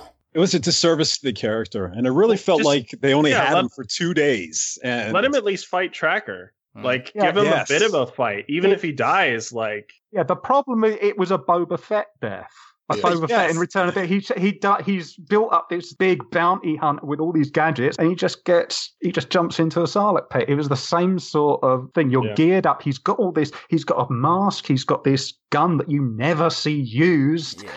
and he just goes out the way he does. It was a waste. Yeah. gets turned into red mist. I believe that was a victim of the film's really fast production. I was Yes. watching, I was watching the special, eff- um, the special effects commentary, and they were talking about how everything in the drill was at the very end of the shoot, and um, RR had been saying like, no, you don't want a big thing, you don't, you don't want all this awesome stuff at the end because you're going to be rushing to get stuff done, and I think that's pretty much I think at first it was supposed to be a cave or something. yes. Yeah, it was in the script. The drill was was one of my favorite locations of the film, though, and I feel like that didn't live up to its potential either. In terms of you had this such a cool switch up of a location, like whoa, there's this big alien drill here. Is this a predator drill or is this another alien species drill that left here before the predators claimed this planet? So it really hinted at this larger universe. Yep. Um, Conception versus execution. Yeah. yeah, That that's something I tend to switch between because one of the things I really do love with Predators is, is all these new concepts that it introduces. yes, You know, we see the drill, but the question is, yes, is it a predator drill or is it some alien drill? If it's an alien drill, does that mean the predator stole this moon from somebody? Did they wipe, wipe out a civilization on this planet? And there's lots of little moments in it where it, it, it creates more questions that I don't hmm. think necessarily cheapens the film. no, it's good mystery. Yeah, Like the space jockey. Yeah, exactly. Yeah. That that was where I was going to go. Yeah. And I think a lot of those kind of moments in this film do work because yes, I would fucking love River Ghost to have had a Ugh. more prominent presence, but Yes. the film doesn't suffer because he doesn't. But it enriches the universe. So I think that's kind of one of those catch 22 moments where it does a lot of little things that create questions, create mysteries you would have liked to have seen more of, but I don't think it necessarily suffers from them. I'm I'm not saying I wanted the drill to be explained more. I'm just saying you had such a cool environment with the sets they built for that. I would have liked more to have taken place within that. I would have liked to maybe have seen more within the drill, but what we did because what we did see was so intriguing. But maybe you're right. Maybe that would have played it too much. It's it's like the space jockey thing like, "Oh yeah, I would have liked to have seen more inside the derelict, but that's why it's effective is because I want to see more even though we don't."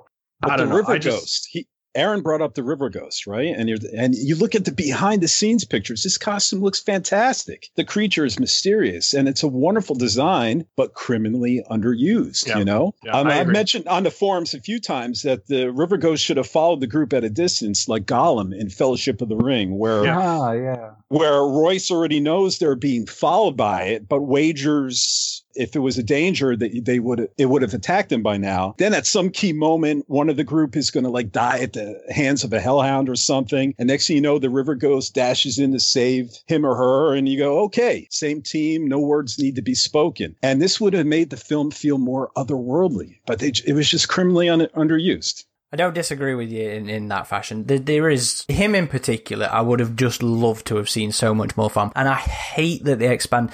In general, it's fucking criminal at how much the Predator expanded universe does not build on elements from from the films and and Predators in particular. We did see a bit. One of the things I'll point to that I, I think was a great use of, of this was the mobile video game AVP Evolution because you had Yeah. the Berserker clan. I mean, they still all looked like Tracker and Falconer and uh, Mr. Black, unfortunately. So I wish they would have had a bit more visual variety. But it takes the idea of that that's a, a certain clan that is warring against more traditional Predator clans, and it throws it into the the AVP universe. And I I think that game did a pretty interesting job with that. But you're right. I, I do feel there's more to be mined from Predators specifically. Again, we got those comics. Um, the Awful. sequel comic was a little silly. I thought the adaptation and the prequels were were fine. The, the adaptation was interesting because he, it told it through Isabel's point of view and it tried to spin it in a little different direction where Isabel was hunting a predator. You know, she'd gone to the site of Predator, the, the first one, you know, she'd gone to the nuke crater and, and she was there. She got kidnapped while trying to hunt the predator. So that was a little interesting spin on it. I don't necessarily think it works massively well as as presented in the comic, but even the prequel stuff I think is a little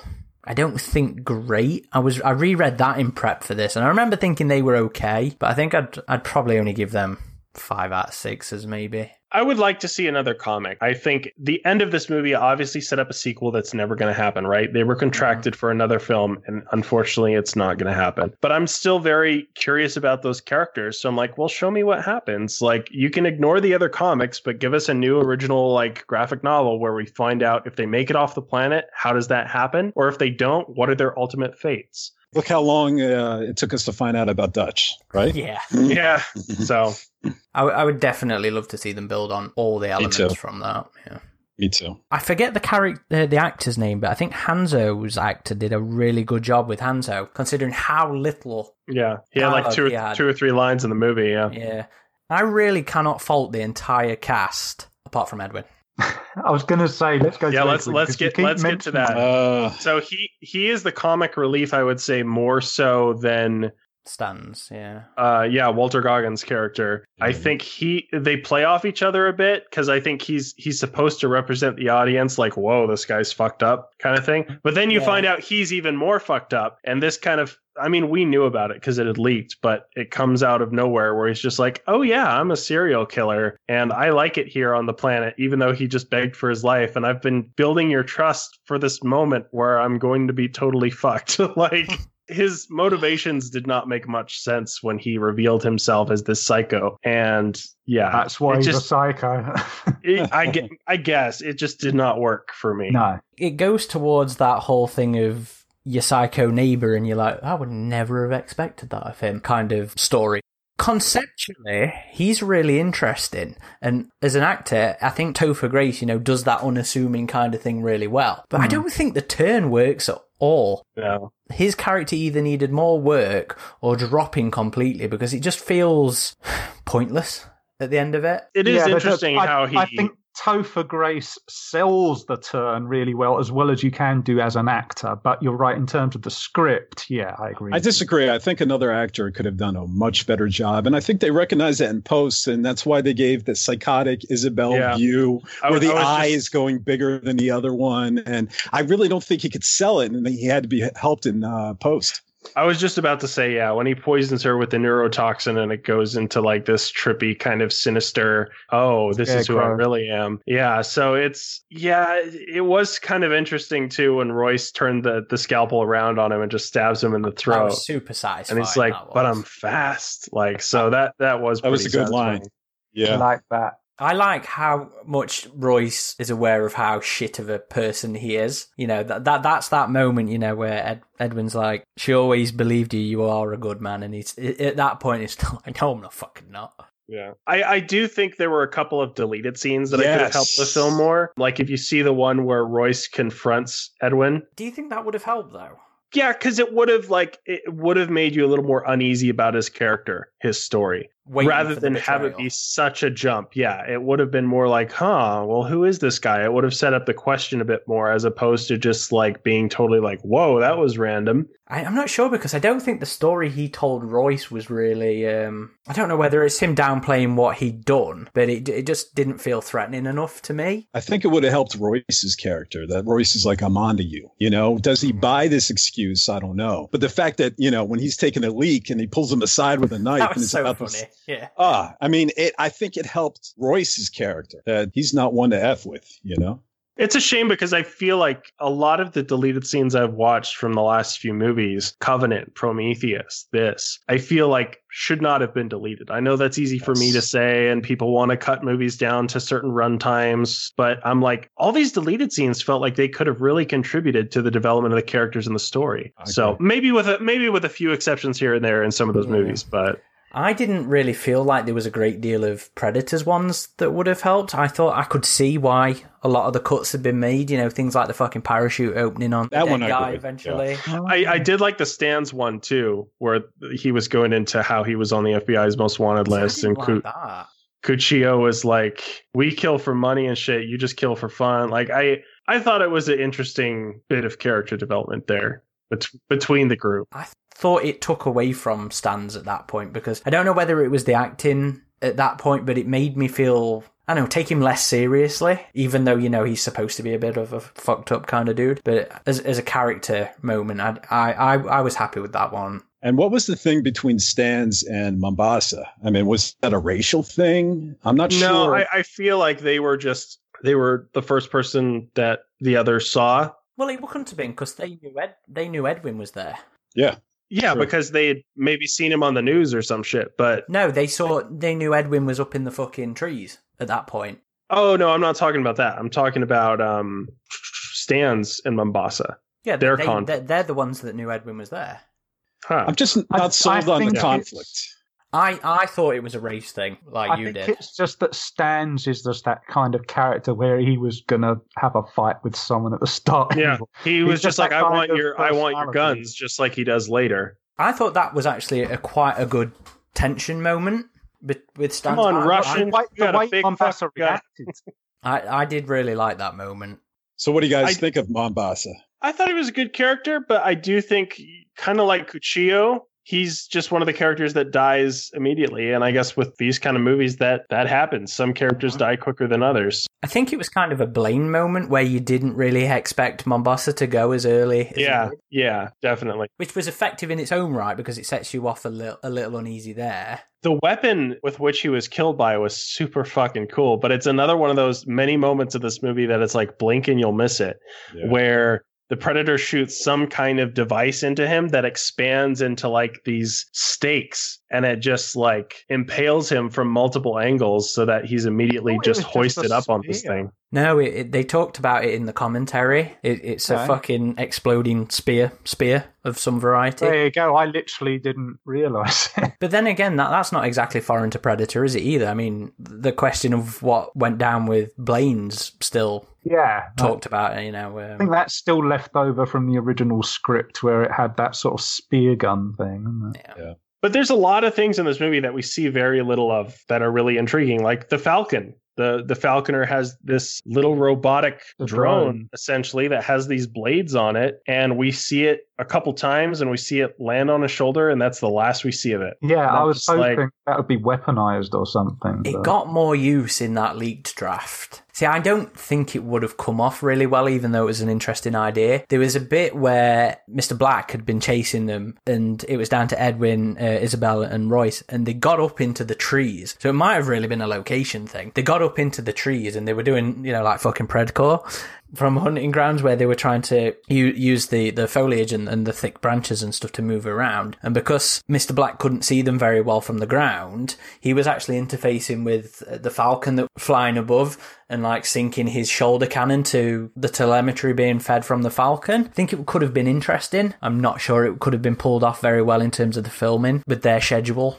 Yeah. It still didn't feel quite enough, though. You know, I mean, usually less is more, but I just needed a little more of that, of what it could do. You know, surveying the ground multiple times. You know, it's like the predator dogs in the Predator. They're there, they're interesting, but they don't really do anything in the Predator. So same thing. Well, let's talk about the Hellhounds because I have some issues with the Hellhounds. Some of the concepts I love. You look at some of the concept art I love, but the final result of this thing uh, really frustrates me in regards to its its spikes, its Right? I mean, when I when I see it sprinting, I go like, how is it not so front heavy that its head is crashing in, into the ground?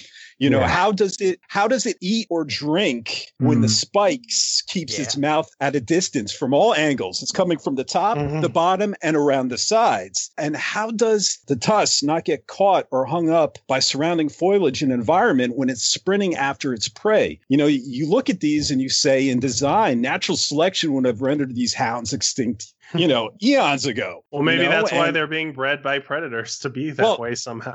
And yeah. that shows, I, I've heard that. They say that the tusks are being bred so only the predators can feed and supply drink to the hounds. But when your design needs a little bit of that ingenuity to explain how it actually feeds, there might be some flaws in that design. And I saw some concept art with that was a little more streamlined with a little less tusks. So I love again, it's it's concept versus execution. I love the idea of the dogs, but I just don't understand the final final execution. I can't disagree with you, but definitely predators over the predator in terms of the hounds. Yep. At least it didn't have mandibles and dreadlocks. I Yeah, you're thought right. um, I thought the scene of them getting flushed out was a really effective scene of like their first confrontation with an alien Yeah. force on this planet. I did like how it was a mix of CG and practical effects, and you see that in the behind the scenes material. Even though most of them being chased by the dogs is CG, there's a number of scenes like close ups of the dogs attacking them where it's practical, or when they're dragging a corpse and it's a practical effect. Like practical creature effects these days you can you can have a little bit and be very effective it's just when you don't have any at all i feel like the cg becomes too much and this this movie did have a, a good balance of that And it, it was definitely filmed very well as well in terms of the melding of those effects. I mean, you, you can kind of know where they are just from being intelligent, but you know, the actual assembly of it all, I think was really good. That, that was a scene I really enjoyed. And, and even the, again, like AJ says, you know, concept and execution. I do, I do agree with him in terms of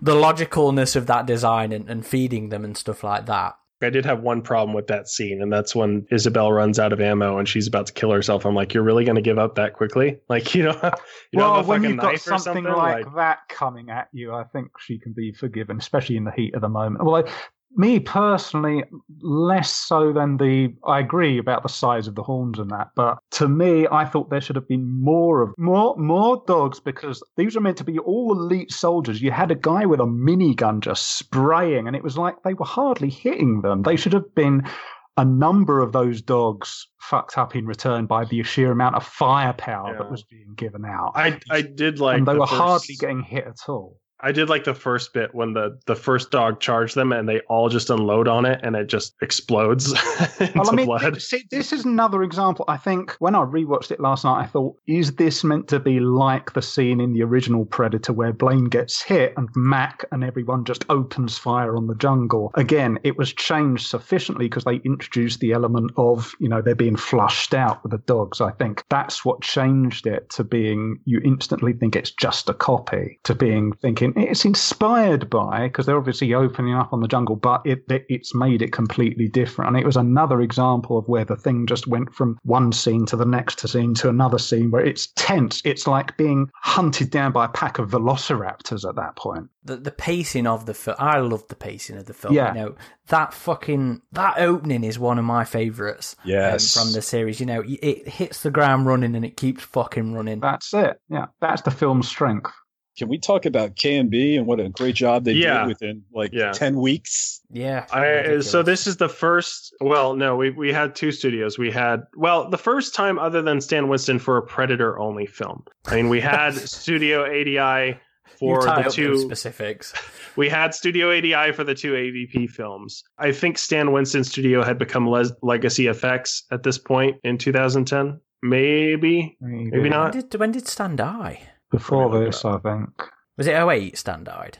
Yes, 2008. But I don't know if they were still known as Stan Winston Studio for a while after that or or whatever. But the guys who were under him rebranded it into Legacy FX. Their first film was in it was 2012 in 2009, so they Legacy Effects would have been around before this. Okay. But they did end up going with KNB. I don't know if it's because KNB is Texas based and maybe They already Could had have a been, yeah. relationship Yeah. with um, Robert Rodriguez at this point. Ev- everything that was to do with Predators was pretty much because Robert Rodriguez had already had a relationship or had control of some fashion. oh they're not they're not Texas based. My mistake Well, on that. I, I hope But- to think he also wasn't happy with the results with ADI because if you look at KNB as well, um, what's his name? Howard uh, Berger. He came from Stan Winston. He worked on the original Jungle Hunter from 1987, you know, and it shows when you look at what do they call him? The classic, right? crucified. Crucified. It's It looked Predator great. looks great. Yes. Uh-huh. The Predator looks great. And it might not be as well made as Stan Winston, but it honors the original design. It's because they bothered to put a lot of mucus on it that they didn't have in the AVP films. They they were just dry. But that And was the a original directorial Predator. thing. Yeah, it was, but you could see in this film they added that sort of liquid Yeah. sheen to it, and it, it made such a difference. Yeah, definitely.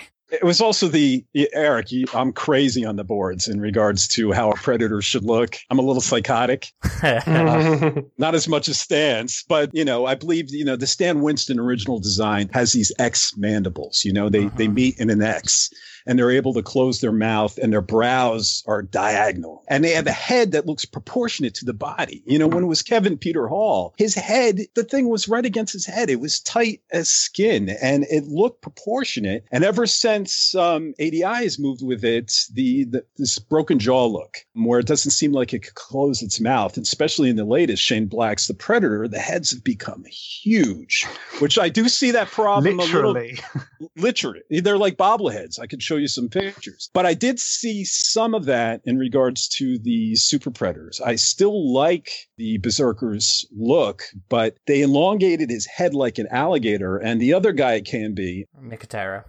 Yes, he said that was their idea to give them a more elongated head, but it almost went from the side. It looks like it's almost like a crocodile head, and I think that's Well, a wrong. It, it was also interesting. I, I think KNB did did a fantastic job. Again, they go Yes. into this in the special features. Everything was rushed. They didn't have much time to put this together. My only one complaint with the effects is the classic Predator. While it looks great, the inner mouth does not move at all. Like the the mandibles move, but the inner mouth just hangs open the entire time, which doesn't happen with Mr. Black. Like his inner mouth moves if you look at it, but once you see it, it's just like why isn't his mouth moving? Because the first Predator, the predator's mouth fully closes, like the the inside of the mouth. You know what I'm talking about, right? Like the snake teeth on the inside. But in in this one, his mouth just hangs open the whole time. It it kind of moves a little bit down, but it's just kind of hanging open, and I'm like, what? So it's it's just a bit static for me. That's that's a nitpick.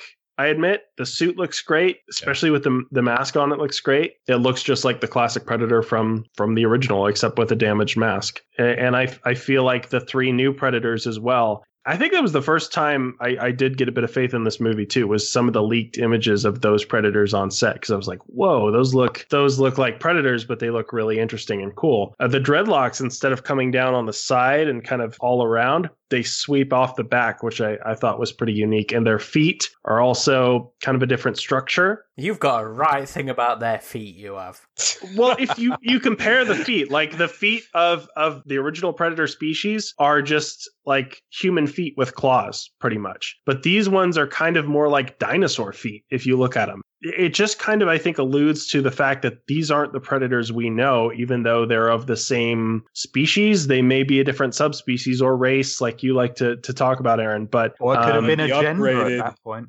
You could interpret it that way. You could interpret it that it was some sort of experimentation they did to themselves, but there's no indication of that. And I really like the exposition bit where Nolan says, "Oh, it's like the difference between a dog and a wolf between these these two predators." But Nimrod never committed in regards to if they're upgraded with hybridization. I think they clearly filmed it with the intent for that to be in there, but somewhere along the lines it was removed. And I thank fucking Predator gods every time I watch that film that that intent did not make it into the finished film because It Came back for the sequel. I I might have been fucking there with the AJ with my fucking pitchfork and well, and you you look at the upgrade predator and the super predator, and they do have similarities that fans can still connect. You know, they're both bigger than regular predators. They both use single bladed gauntlets. Both are brutal when it comes to hunting. Both use dogs to hunt, right? And both were even referred to as upgrade in the scripts. So if you want to go there, if you like that aspect, you can go there and assume that maybe the upgrade, the assassin in the predator, is from the same clan as these super predators. If you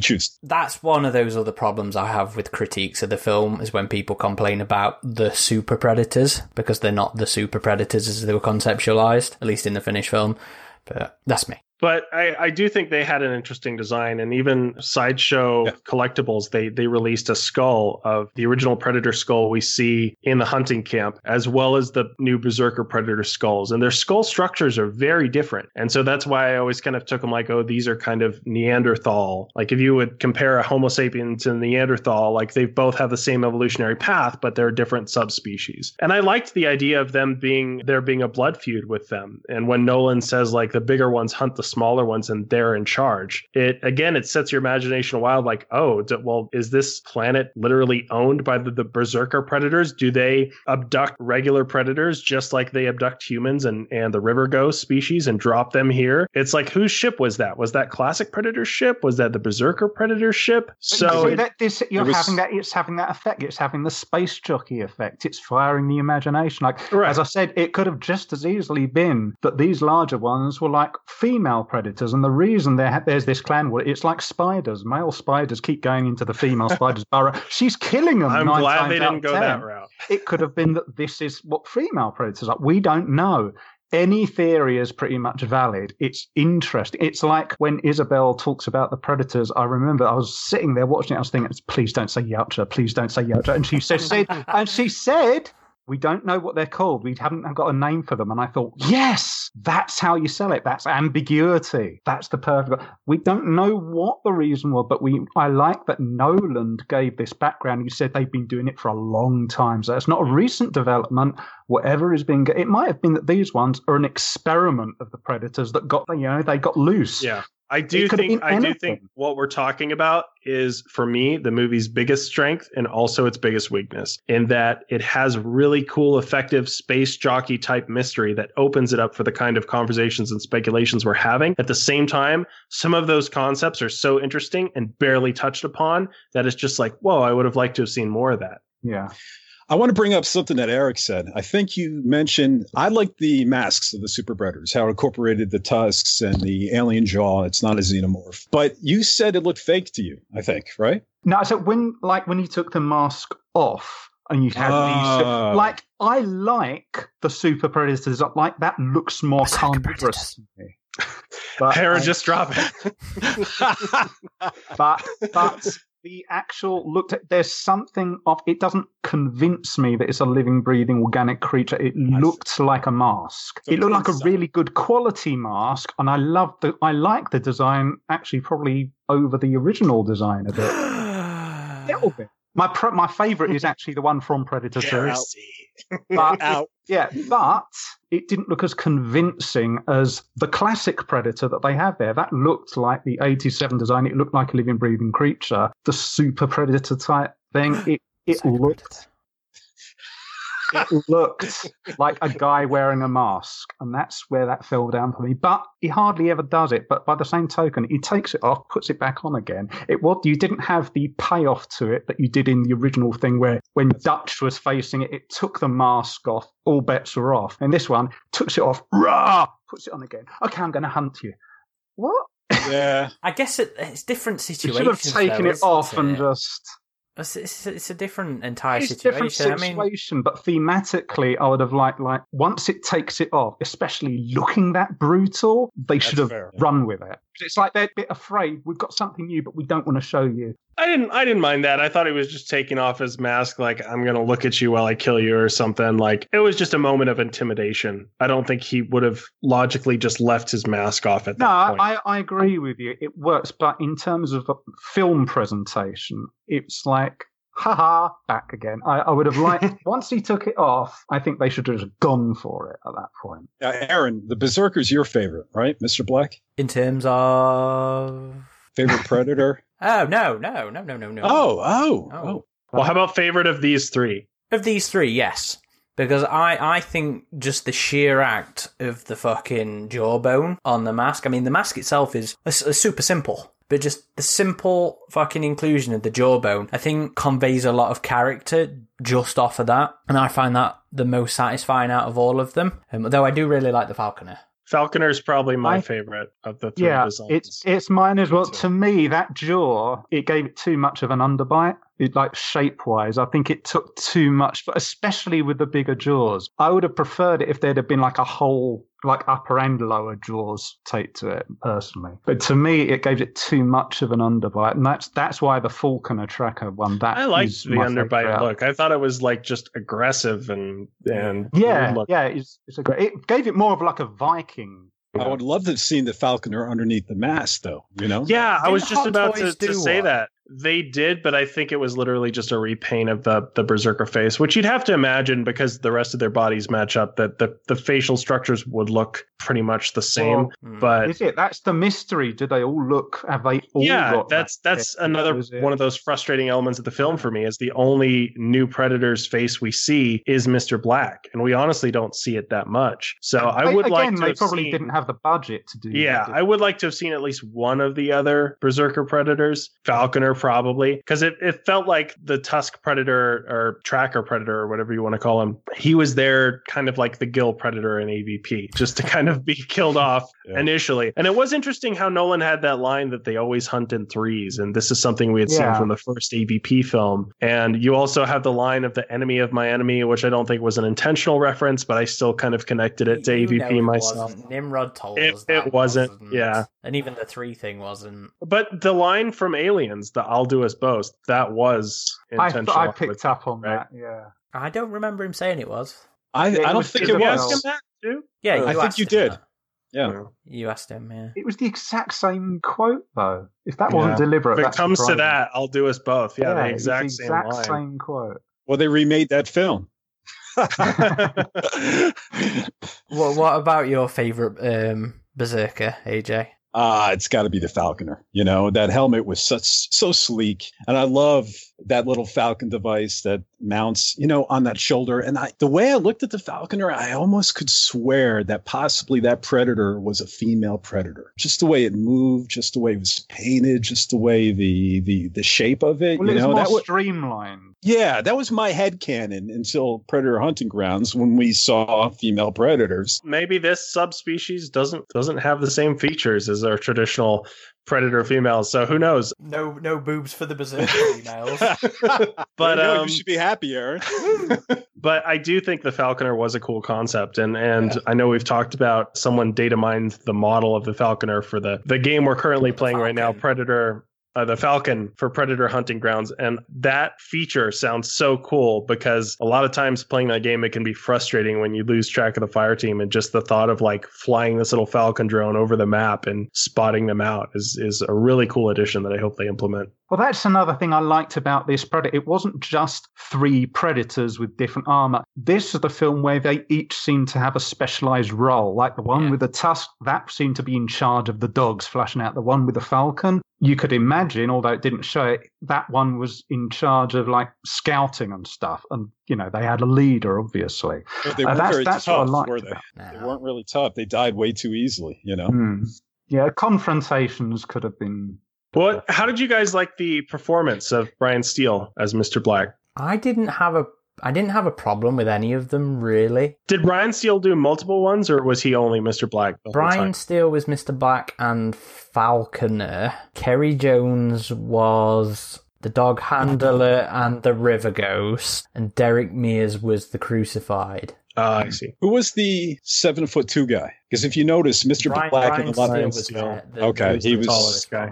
One. Yeah. yeah. If you know thought Mears was great as classic Predator. Like the suit performance for classic Predator was fantastic. I thought, even There's though we a didn't see too much of it. there's a behind the scenes shot where you see Mr. Black and he's like towering over Hmm. over the classic Predator. Except during the battle, I don't know if it's uneven ground or if it's the way it's They shot. looked closer. Yeah.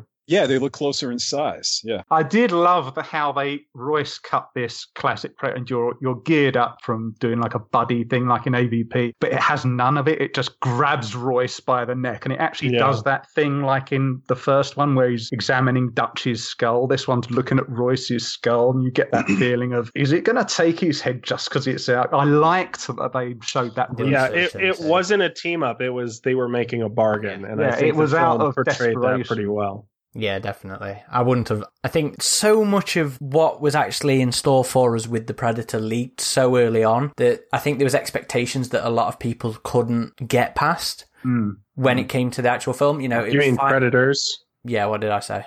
Said the Predator. Predators.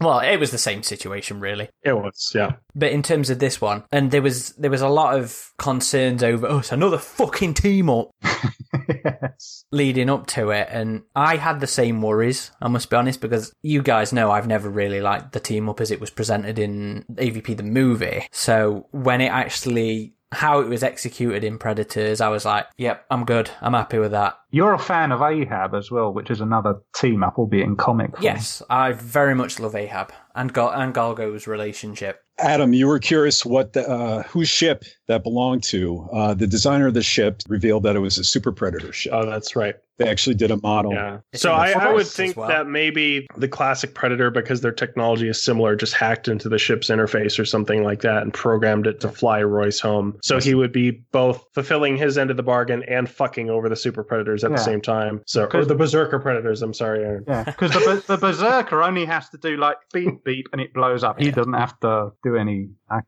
So, what what did you guys think about the actual fight between the Predator and the the Crucified and uh, Mister Black? Because that that was a point of that's a point of contention in in some people's complaints as well. I think I think it could have gone on for a bit longer, but from as far as the first time we ever saw two predators fight on screen, I think it was effective. I think Nimrod Antal had said in the commentary that they had added the the cloaking malfunction flicker so that we could kind of tell them apart. So they added that to the the classic predator one. Which I think was cool. I like he that. flashes blue when he gets hit because it's already kind of a scene in, in a dark setting and we might lose track of which predator is which predator so i think that was a good visual way of telling them apart It felt Um, okay to me. It, it felt competent, but I was never blown away with it. But it has improved in stature ever since I saw the Predator fight in the Predator, that was a fight Yeah. supposedly. Yeah. But apparently there was stuff cut out from that, right? That fight was supposed to be longer, I think.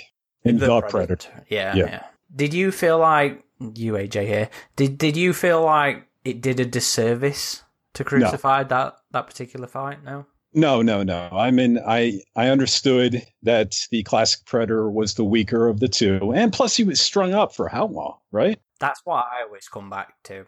Yeah. So I never thought it was a disservice. I just didn't think there was something exceptional about it. I wanted to come out and say, whoa, that was an awesome set Yeah. piece. That was an awesome action piece. And I, I never get there. The closest I get there is that beginning scene when Royce drops before the title comes up and I, I never return. So it, I, I like it. I've never loved it. Yeah, I, I agree. It's it's the same problem I had. I think, I said this earlier that with the AVP fight between an alien and a predator, it, it there's a fight, but it it's not even close to what you have in your imagination when somebody says, "What would happen if an alien fought a predator or a predator fought a predator?" It was nowhere close to execution-wise what we actually got. And the same problem I had with the AVP, it didn't look like a living, breathing. good. I, most of the time, it looked like two guys in suits. It didn't convince me that they were predators. Um, so it was it was competent, but it wasn't what it should have been. And with a predator on predator fight, if they had any scene that was choreographed to the hilt, it should have been that.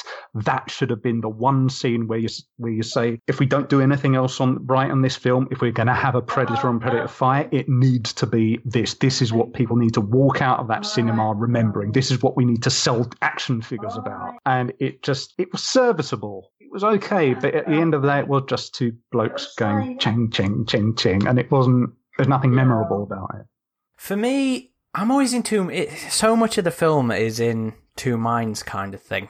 Because, like you know, like AJ said, class, uh, Crucified had been strung up for all that time, and fucking how how achy and, and horrible must he be feeling at that point? So the outcome was believable, but How they got there. yeah. I mean, in terms of the actual choreography, I genuinely felt like it was two monsters, two heavy monsters throwing themselves at each other's and brawling about. But it kind of makes me miss the thing from, from the early, from the early draft. You know, classic Crucified had been in, in, in the, the trees, the foliage. Trying to, you know, he knew he couldn't go up in um in a brawler fight against against Mister Black. So you know he'd been up there shooting away and trying to use his own advantages. So I kind of miss stuff like that. Yeah. In the in the terms of the fight, feels a little. It, it does feel short. It does feel not as fanciful as perhaps it could have been, but still believable. There's nothing wrong with it. It's just way more generic than I would have liked it to be. Yeah, it, it could have done with more predator flavor, I suppose. Hmm. How can we mix this up? These are two predators. These are not two humans. What is this one that's. It's still got a shoulder can And it's got this, that, and the other. It's got a mask that's apparently fully functional. What's it going to do? What else Yeah, can I it would- find in I that mean- camp? Maybe it can improvise this weapon that something's left stabbed in a corpse or something. But Yeah, I nothing mean- like that happened. we did see um, in that scene we got a good look at Mr. Black's shoulder cannon, which is really cool how it splits open and spins apart for these charge shots. But I mean, they both had plasma casters at this point to have a bit of back and forth, like a shootout or something, might have been kind of a neat addition. I will say it's weird that Royce has his AA 12 through this whole movie, right? And he never ends up using it at the end. The only time he fires against the predators are He loses. are when it. they're cloaked. When does he lose it? I thought it. Oh, does he have it? Does he have it when Hanzo turns around to face? Yeah, he has. I thought it. he just runs out of ammunition for it, doesn't it? I actually really appreciated that throughout that film, they should. It's probably still not a realistic amount, but they showed him going through ammo. You know, because on his vest he has Yeah. those. Yeah. Um, he has Mhm. the shells, and you see him reload, and you see the number decrease. He did think use a lot of it in their initial encounter the with dog. the predators Yeah, dogs as and the well. dogs. I really liked that they had Mr. Black behead crucified because it's a shout. AJ, you should have liked this. It's a shout back to that deleted scene, uh, that scripted scene from Predator 2 when um, Greyback kills um, City Hunter instead of Harrigan doing it. Do you know if that was the intention? I don't Probably know not. if that was the intention, but as, I a, as a Yeah. I don't think. unintentional callback. Yeah, I mean, I thought it was interesting, and of course, anytime you see that green blood, you know, spurting, it's a great scene. I, you know, it's another nitpick when his uh, torso falls over. I wish a little more green blood would come out. Yeah, that that's what got me. It was like just this dribble, and it's like blood pressure. It should be a. Wait, are we talking? Because they were both be- beheaded. I think Aaron was referring to Classic being beheaded by Berserker Yeah. or by Mr. Black, and then Mr. Black is is beheaded by Royce. And I honestly thought. For me, it was a bit of penance because the movie did the oh, here's the bigger, badder predator winning over the other one. And then this predator suffers the same fate. So I kind of, it was a bit of poetic justice in my perspective. Yeah, interesting theory. guess so. So, what did you guys think about the ending? Uh, and maybe I'm jumping ahead. Sequel bait. Sequel bait. Yeah, I mean, I do love the shot where you see everything dropping from the sky. Yeah, I liked that. Yeah. Yeah, and uh, it, you know, it all it all did like the beginning. I thought that ending scene was done well, and it gave it all a sense of hopelessness. You know, Mm. And even though it was sequel bait, I didn't feel like it was a um, cliffhanger. No, I thought it was well done. It, it had the feeling to me like on the first Indiana Jones film where, you know, they're wheeling the Ark of the Covenant into the warehouse. It had that feeling. Again, it felt like it was opening things up. Are there humans that are coming here or are they other extraterrestrial thing? It was a it was sequel bait, but it was done in a good way. Are The there more I predators? Yeah, and and the thing I I wish they'd have changed about the actual fight climax was, you know, Isabel shoots it, but it was telegraphed. I wish they had not kept on showing shots of her sniper rifle because at that the first point you do it, you know that's what she's going to do. I wish they'd have just seen her reaction and she's moving towards something, and about it would have kept at least half the audience guessing what she's going for. The moment they saw that sniper rifle, you thought, oh, foregone conclusion, she's going to shoot it. But I wish that had been Less altered, telegraphed. but- Another interesting aspect of this was when when Royce makes his choice not to board the ship and go back for Isabel. That's when you start to see a bit of a romantic connection between the two. I mean, the film does not make it super obvious, but it's there. Like he's he's comforting her, especially at the end of the film, and it, it goes into that more in the sequel comic quite a bit. Kind of. Um, I don't get the sense it was like a foregone conclusion that they're going to be He's romantic. stroking her face and he's like hugging her at the end. Yeah, he definitely had oh. a thing for her. He wouldn't be going back for her. Yeah, but I think that was out of the reason about going back for. it, I think he would have done that for. I don't know, not Edwin, but you know, one of the other like Mombasa. If he'd have survived, he'd have gone. Back. I don't think so. well. I think he was starting to like her, and that's exactly why he went back for her. I thought that was And a he- good moment. You uh, you looked like Royce was running to the ship, and even though the audience knew Royce was going to not go, especially when the ship blows up, you know Royce mm-hmm. is not on the ship, right? Yeah. But I I still thought it was a nice moment, and I like them as a couple. If if that's what they truly will become, we'll never know. Well, they they did in the sequel comic. Uh, with the forearm predator, yeah. It sho- shows up uh, post coitus in that one. They're, Yeah. they're, they're in the buff while the predators. Doesn't it show up to give him the gear to fight yeah. it? Yeah. Does, does that count? No, the the sequel the sequel comic does not count. No, it was it was. I, I thought that you know. I just wish the uh, the Edwin situation where You know, and Edwin, by the way, didn't seem like he had a foot problem. I guess was he faking it to some I point? noticed that, yeah, he had, he clearly had been caught in the trap. But the Yeah. moment he turns tables on Isabel, he's like, he's standing up, he's walking around. I was, I was thinking to myself, has something been deleted here? Because what? Why isn't he? It's like they forgot about that completely. I hadn't noticed that. Yeah. Yeah. That's my problem with Edwin. He is the plot hole because all the others, the predators pick them up like in the midst of doing combat operations, or they could have trailed them for a short while after they come back for something. I was waiting for this. They have no way to know he's a secret serial killer, uh, or he was he just happened to be one, and they just wanted to put like um you know someone who's not a killer in the midst just to see what he did. But to me, he's the plot hole. Eric's of the opinion that the predators aren't capable of tracking individuals. I mean, they, you've seen their drone technology. It's a thing this big, man. They're not going to be secretly teething tabs on what he does inside his house or whatever. If you really want to surprise the audience, you go with that idea that Nimrod had about a shapeshifter, not necessarily Isabel, but one of them is truly not human. One of them is not really how it appears. And I don't know if they're necessarily working with the predators or just for their own motivations, but it would be really awesome if one of them actually turned out to be alien and took this opportunity Yeah, that would have been interesting. I th- I Yeah. think you could again. It's would part have of the been mystery River of of how they were abducted. I don't think they were abducted by the same predators that were hunting them. There could have been other predators on Earth whose task it is to hunt people for the berserkers for the the game preserve, or or maybe it was a different species that that are contracted by the predators to to stalk humans on Earth or whatever. Repo I don't know, Man. but that sounds a bit daft. But a shapeshifter could have a, a shapeshifter could have made it feel more otherworldly, and I think it's it was still lacking that. It is. You know, it my- is one of the biggest pieces of mystery of this movie. How these people that are all over the planet, all in their own different conflicts, are suddenly abducted. Like, how did that happen? And then they're all dropped on this alien planet at the same time. because the U.S. government is working with them. In in the first script, Possibly, yeah. yeah, and that could have been something, but um, they're tired of the predator. You know, they make some sort of deal. yeah. I I really I really liked that concept of regardless of who's doing it, but you know the the, the idea of just following the dangerous prey and then dropping them on, on the preserve planet. Because I thought the preserve as well was was a, really interesting concept. I mean, if you take dangerous people or dangerous animals, dangerous whatever, put their back against the wall, drop them somewhere there's no hopes of, of leaving from, it's going to make them more dangerous.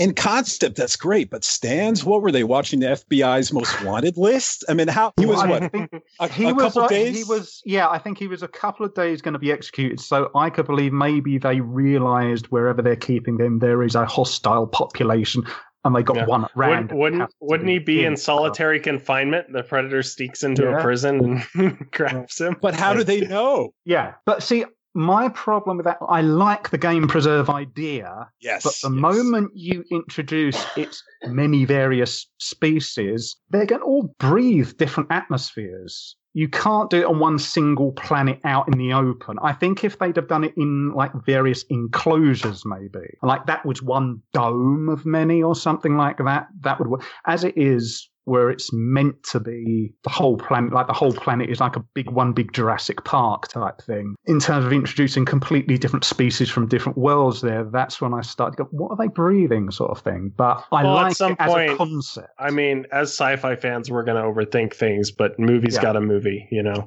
Suspension of disbelief. In 2010, I remember even thinking, I was like, why didn't, once the reveal happened, why did they take this like food dye, this biodegradable food dye, and spray the trees with blue spots? And then this is after the reveal. They're on, a, and as they go further, deeper, things start looking more and more alien. Yeah. Like this is the liked Earth jungle. This is the River Ghost jungle. You know, something just to give it more of a feel. Once the reveal was made, They I wouldn't was have like, even needed dye. They could have just CGI'd vegetation and stuff. Oh, the budget, the budget. But they still could have even, you're right, made some fake prosthetic. Uh, or just done a practical- background painting, like when they looked up at the at the planet, they could have looked out onto a landscape and they could have seen areas that are like bright blue or bright yellow or black or something, Or just to show environments. they could have made some practical bushes and trees that they keep replanting in different scenes Yeah. in different positions. And it starts feeling like it's otherworldly. And I would have loved that. A little would have gone a long way, I think. yeah, I agree. Yeah. It's probably that kind of stuff's probably going to come down to lack of refinement time, though. Coulda, woulda, shoulda. Yeah. Th- th- This film was just made so fast, and it is so much better than really it has right to be. Yeah, like like a, Regardless- the first AVP. regardless of the film's scheduling and budgetary restraints, I do feel that they gave Troublemaker Studios a lot of freedom to make the movie they wanted to make. And we were worried it would conflict with the wider Predator universe, and it didn't, thankfully. And you mentioned that in your original review back in 2010, Aaron. I think it's one of the first things you talk about that nothing in the movie contradicts Predator or Predator 2, which is what we were worried about. Yeah, well, it was comments that, that Robert Rodriguez made kind of comments that made it sound like he was just going to fucking dismiss anything other than Predator. Yeah, I remember something about At first, at first. Yeah, and that that kind of caused an uproar. But just because he's not going to acknowledge things doesn't mean. Know, But he he did dial it back, and in one of the interviews said Predator Two did count. You know, trust me, I looked for that. But I mean, you know, the film overall though it, it did well, right? You With a forty Yeah. million budget, it was one hundred and twenty seven million gross Mhm. worldwide, and I think it's the rule of threes. You know, yeah, and um, budget, yeah. yeah. So I was really surprised that they didn't go after a sequel. And with Yeah, me with too. the Predator, unfortunately, they didn't give. It seems they didn't give Shane Black the freedom that he wanted with that. They they ordered all these reshoots, and I still stand by because I've I've talked to someone who had seen the the emissary cut, and they said, yeah, it was a better movie. So I I still think that should be released. I know it's not going to happen, but they spent what eighty million dollars on the Predator when all was said and done. Probably more. I If- think a little yeah, more. or Yeah. more. So again, it's the same thing with with Alien Covenant. Like effects these days are pretty accessible. You can you a little can go a long way and I mean like a little in Hollywood terms like 40 50 million dollar budgets, but compared to like 80 to 100 million dollar budgets, like I I feel like you can you can be really effective with a smaller budget and it's I, unfortunate I think that shows it. yeah, I, I do think this one was a little thin. Like maybe give them an extra five to ten million dollars just so they can flush things out a bit more. But it's a shame with the Predator they didn't just let Black do what he wanted to do because I think we still would have had problems with it. It still would have been a silly mess, but at least it would have been more of a thrilling roller coaster ride of how crazy it was as opposed to a movie that felt tonally off balance. But that's a, another podcast. That is another podcast. To, to go back to your point of the budget and the freedom and stuff, I do think this shows that, yes, again, there's still problems, but they're problems I associate with refinement in the pre production.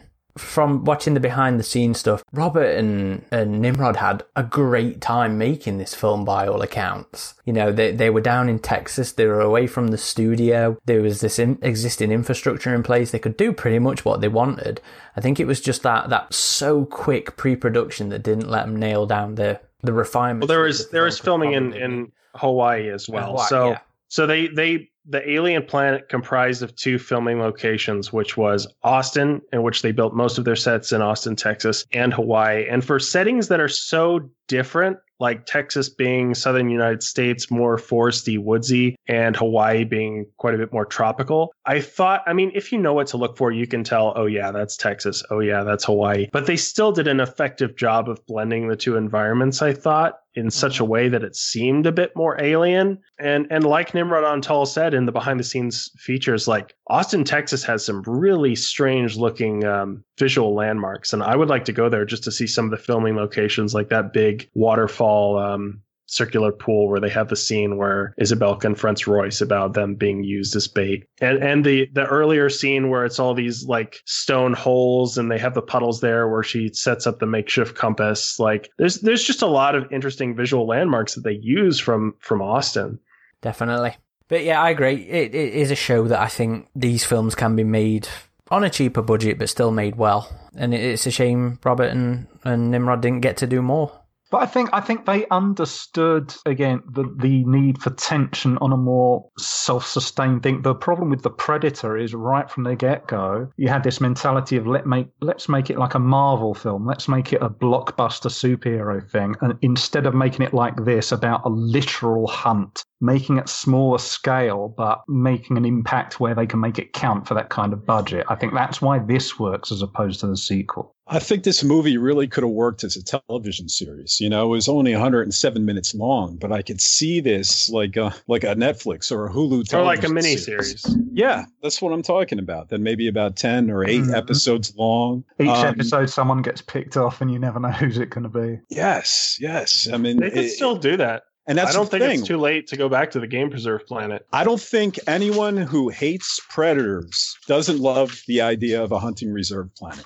It's I, I've seen people. really okay. Well, I think the majority love the idea. It's a wonderful concept, and and that's what's great about this film is even though you might not be a fan, there is some great additions to the lore that you can hopefully expand upon one day. You know, maybe in Predator Hunting Grounds, the video game. You know, I mean, as we know, um, I think Adam was talking about the uh, Falcon Yeah. that's going to be um, featured possibly in the game, and this might all come out during the Predators anniversary in July, which I'm really excited about. Oh, that would be such great timing if they did that. Yeah, They could they could do so much with that concept. Like if they did another map where you see the planets in the sky and you're all dropped there, and one of you has like passage home on a ship or something, and you have to fight with other human characters. There's just such potential there, and I love Or- the game preserve concept. or just the Super Predators camp. The fact that you could go on there, you know, in a map that would be really exciting. You know, except they got to bring in Royce or Isabel because they're adding to the Predator side with the Samurai and the Elder, and if they bring in like Yeah. a Falconer, And there were there were eight human characters in Predators. So like, what if you had eight play human players and then three Predator players? Like, oh, I see. I thought you were going to say to actually bring back one of the dead people, but I see. no, But but I just love mean to- like a group of eight humans and a group of three predators. Like, how would that work? I'm sure the balancing would, would be too difficult to do, and we're just speculating on things we want that would be I, I hard to would love but I would love Royce to be handled like Dutch here. You know, Aaron probably thinks I'm probably never be on this podcast again after the the retread homage battle, and we've done this on the boards, you know. But um, I I don't hate predators, and I, and I really want to know what happens to Royce, and I would Yeah, love me it to too. be featured like Dutch, and for him to have his own kind of recordings. I think it would be fantastic, especially the way IllFonic has handled the rest of the lore. I know they could think of something. But it, it wouldn't just be Roy, it would be Royce and Isabel. So Yeah, you, I hope. so you you could even have them bright. Maybe one lost contact with the other, and they had their own individual. I would love that. There, Yeah. There's a lot of mileage that I think could be got out God, yeah. where we left this. Or maybe you bring them back for a Hulu show. You know, I'm still convinced that Alien and Predator are destined for Hulu now that Disney owns them. Hulu was supposed to launch worldwide, Yeah, I I think, did. the end of this year. And they're going to need shows like The Mandalorian, you know, and they're going to resort to the Fox shows. And um, I think down the road, they could do it. I just wish, uh, you know, It they, would nice. they would have the will. Yeah. I'm sure it's under consideration whether or not they go there. I don't know. there's just so much turmoil with the studios right now. As, Oh know, yeah, So Disney's lost many billions, right? Mostly because of their theme parks. They're going to have to get it back at some point, and Alien and Predator will be an obvious way to do that. And Predator's showing off it's got legs for long form storytelling, at, at least through the Hunters comics at the minute. Yeah. And Predator, the Predator, 2018 Shane Black, that really blew out on um uh on home video. You know, Yeah. actually, it was really big in the UK on on demand. They were really surprised how big it was, and maybe that's because the fan base is getting older and they're going less to the theater. So so maybe streaming is where they they get them they pull them all back in. The ones that aren't going to the theater anymore, that want to be around those whippersnappers. You know. I, I, I do agree. I would like to see the storytelling evolve into that platform at the minute. I mean, television's got so much better overall as, as, as a storytelling and, and as a visual medium. You know, the spectacle on there is well, it, it rivals it rivals theatrical. Yeah. And, and, and long form storytelling gives a better, in general, story experience because it's less rushed, more time to develop and stuff like that. Yeah, both franchises need to do it. Maybe Yeah. fucking even do AVP. Come on, give give us give us that anime fucking series. yes. Give it give it to me. Well, it's it is right now. It's mainly due to the Mandalorian. Now, whether you're a Star Wars fan or not, if you look at what they did behind the scenes for the Mandalorian, they have literally been able to recreate it. The main Oh, yeah. thing is lighting and parallax. They've solved those issues. They can make things look like they're on location the out in a things desert yeah, or the- something, all in one single studio. Now they don't even have to go on location. The things- yeah, the things- over CG there. No, they did a lot of practical effects, but the, a lot of the sets had were surrounded by these massive projectors, and they're using the Unreal Engine actually in really interesting ways, like Really? dynamically shifting. Yeah, I got to send you some behind the scenes video on this. Like, Is that on that roundtable thing on Disney Plus? yeah, but there's some other Yeah. stuff as well. that Gallery. They, Yeah. they the perspective of the the projector, like the engine it's running in the background, it's photorealistic and it shifts dynamically with the movements of the camera. So it's Yeah. synced with the camera and it changes the perspective based on that. So it always just It's- looks like a It's, continuation of it's as I say, it's parallax is this big thing they've been trying to solve for absolutely. a- They've now got that so that you can have major movements of the camera, but you'll have things way in the distance, and they'll only move by the exact scientific measurement that they're meant to in real life. And it's it's a big thing with the uncanny valley with a psychological effect, and they absolutely solved it now. So they could do these completely fantastic alien worlds and stuff, but they just didn't have the budget to. But I remember back in the nineties reading the old Aliens comic. There was a news item in there there where Fox was allegedly considering a TV series in the alien world, but they decided against it because they realized it would be a million dollars per episode. These days, a million dollars per TV streaming episode, nothing. But you could do it with the kind of technology they have with the Mandalorian. I mean, you can I- have these kind of sets now that in the Yeah. past they just weren't able. I don't know if any of you guys have seen. I know we're spinning off on tangents here, but I don't know if any of you guys have seen the movie Underwater with Kirsten Mhm. Stewart. I'm going to tonight. that was that was sold to Fox as a low budget film like hey we can do what James Cameron did with The Abyss but without a big tank so the the pitch for that movie was literally creating a fake underwater environment with CG but it was very convincing and that movie was way low budget but it made great use of its budget it seemed like a much higher budget film than it was so it, I do think you can you can build upon these universes that we're so invested in in economical ways that will be more appealing to studios so that we can get more of these stories that we want. But the thing is, coming back to the Mandalorian, Disney owns that. And Disney owns these franchises. So if they wanted to do something on this game preserve world, they totally could now, regardless of the COVID outbreak or whatever. They can do a game preserve world and they could probably make it cheaper than Predators cost back in 2010. Well, going back to Predators, why I think maybe the sequel didn't happen is often in these low budget films, if they do a sequel, the salaries for the actors balloon in the second, you know, and, and suddenly you're not going to be able to do it for 40 million anymore. You know, I don't know if that was the same situation with Covenant and Shaw, but that's usually it's a big upscale from the first film to the second. And I know Ridley had to cut down that budget for Covenant. So that's the only thing that I could guess why they never moved forward with the sequel, which is which is a shame. I think studios these days they they're interested in franchises and if something doesn't hit it out of the park, they're just going to try something else. Yeah, I mean, while it still did reasonable money, it still hit very lukewarm. I think with both critics and and fandom in general. I mean, I think it generally sits around about six in terms of critical and fan response. On Rotten, on Rotten Tomatoes, fan response is even low. I think that's in the fives, the fifties, compared to IMDb's six. So, I mean, while it obviously has its fans, didn't get there with the general. Uh, the general punter and the wider fan base, I don't think. That's a good point. Maybe it's like a Terminator Genisys to a Yeah. Terminator Dark Fate, you know, where they tried to go in a different direction. Even though Genisys made, I think, 460 million on a 160 million budget, so it wasn't too bad. But there was such a bad fan reaction or such a negative. Maybe not as bad as Predators, but Oh, I, I think I think Genisys probably did worse in terms of that, but I think worse. oh, I'm uh, yeah, I meant I meant the other way around. Predators is not as bad. Yeah, no, Genisys was maligned. You're right, but uh, I don't know, guys. What's your final thoughts here? yeah, I don't think there's anything really left to talk about, is there? In terms of a piece of entertainment, I think it works really well, if only because it keeps the pacing and the tension up in ways which the sequel just didn't. Well, it doesn't fall apart as well like the Predator No, does. also. I, I, I think the Predator does have a fairly clipping pace, so much so that it stops you thinking about the stupidity But that's happening. yeah, but the tension isn't there. Yeah, the, the tension isn't there. But but Predators, while it keeps you going as well, it doesn't fall apart when you think about it. It's an entertaining film.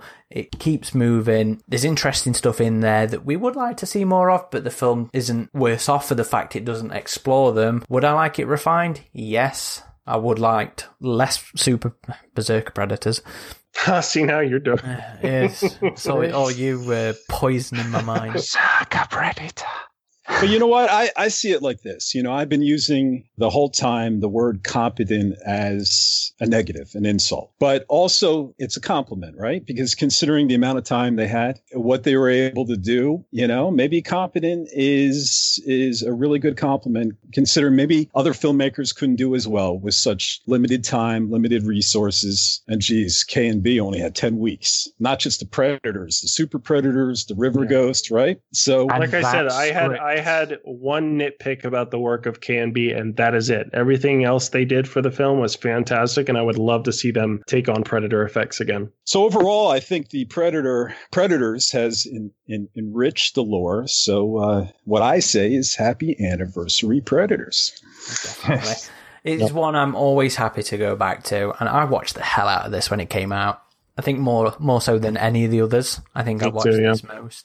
I, give- will say it was not the third Predator movie I would have expected following the first two. Like it doesn't feel like a continuation of those, but at the same time, it has its own unique identity. It feels self-contained, but it also really plays on elements of the first film that I think work to its favor. And and as we discussed, that's not going to be the case for everyone. It's going to be too close to the first film for a lot of people. But I'm with you, Aaron. I don't think that that holds weight for me. I feel like it emulates those themes and those sounds and those beats from the first movie, but it does it in a way that's unique enough that it has its own identity. Yeah, definitely. Definitely. And if if you haven't already, please go back and listen to our interview with Nimrod. Really good interview. Episode 90, I think it was. It's up on both the YouTube channel and, and the uh, podcast feed. By the time this is out, we will have also had our interview with IllFonic's Chief Creative Officer Jared Gerritzen. If you haven't listened to that, go listen to that one. That was super fun to record. Me and and uh, Adam and uh, AJ have a lot of faith in those guys and have really been enjoying what they've been doing with the law and the franchise. So um, go and give those a listen. Keep an eye on the game. You know, if the game's not for you at the minute, keep an It's, eye on it. As it's it continuously being updated and Yeah. new new content's being added and things are being refined in patches. We'd still all recommend it, but we know it's not for everyone too. So But just just keep an eye, see how it changes, see see how you feel about it when there's more stuff to it and, and as it grows. Uh, AJ, what are your social channels? You can find me on Twitter at FN, as in FN, Voodoo Magic. fucking voodoo magic. Fucking Voodoo Magic, man. If you want to follow me personally, I am on Twitter as at underscore Corporal Hicks. That's general nerdiness, Stargate, Star Trek, Airsoft, AVP, whatever. Uh, Adam? If you'd like to follow me personally, it's at Ridgetop21 on both Twitter and Instagram. Eric? I, I'm moving my stuff at the moment, so I can't give a website. Fair enough. One of those things. us as an outlet, you can find us at avpgalaxy.net as our main hub of activity. That's where all the news is, where all the written stuff is. It's where um, our forums are, old school message boards. It's where we live and nerd out and shout about differences between retread and remake, Reimagining. reimagining, I hate reboots, that term. Oh my. re everything. But we're also on all- everything else YouTube, Facebook, Twitter, Instagram, AVP Galaxy, or Alien versus Predator Galaxy. Please do check out our YouTube channel though. We were always quite neglectful of it in the past, but um, last couple of months been putting out a fair bit more content. You know, the, the podcasts are going up there in video form. There's been more editorial stuff. There's been more law stuff, game stuff. I'm hoping to get a couple more game things out after this podcast's come out. Um, finish off our Let's Play of AVP2 and do a Let's Play of Concrete Jungle. that's after that. Oh. Hope for the hope for the future, the new That's fan right, game. yeah. I'm wanting to do that shortly. So you know, please go check those out, and subscribe, and, and watch those videos. And you can buy our stuff like t-shirts and, Ooh. and support the channel and site. That, Yeah, that's T- where is that? Is that TeePublic. public. TeePublic. TeePublic, yeah. Um, the links to that are on um, are on the website as well. If you scroll down on the left hand side, one of the, the social images is, is TeePublic. We don't tend to pimp out that kind of stuff a lot, but you know we we've got some cool designs on there, Adam's got a cushion over there. Yeah, that's right. Check out that pillow, guys. You can get that. and and there's other people's designs as well. Like we, we highlight other people's designs. This was this was from there um, that we included on our storefront. So uh, check that out. Thank you everybody for listening or watching. And this has been Corporal Hicks. Ridgetop. Xenomorphine. Voodoo Magic. Get into the chopper.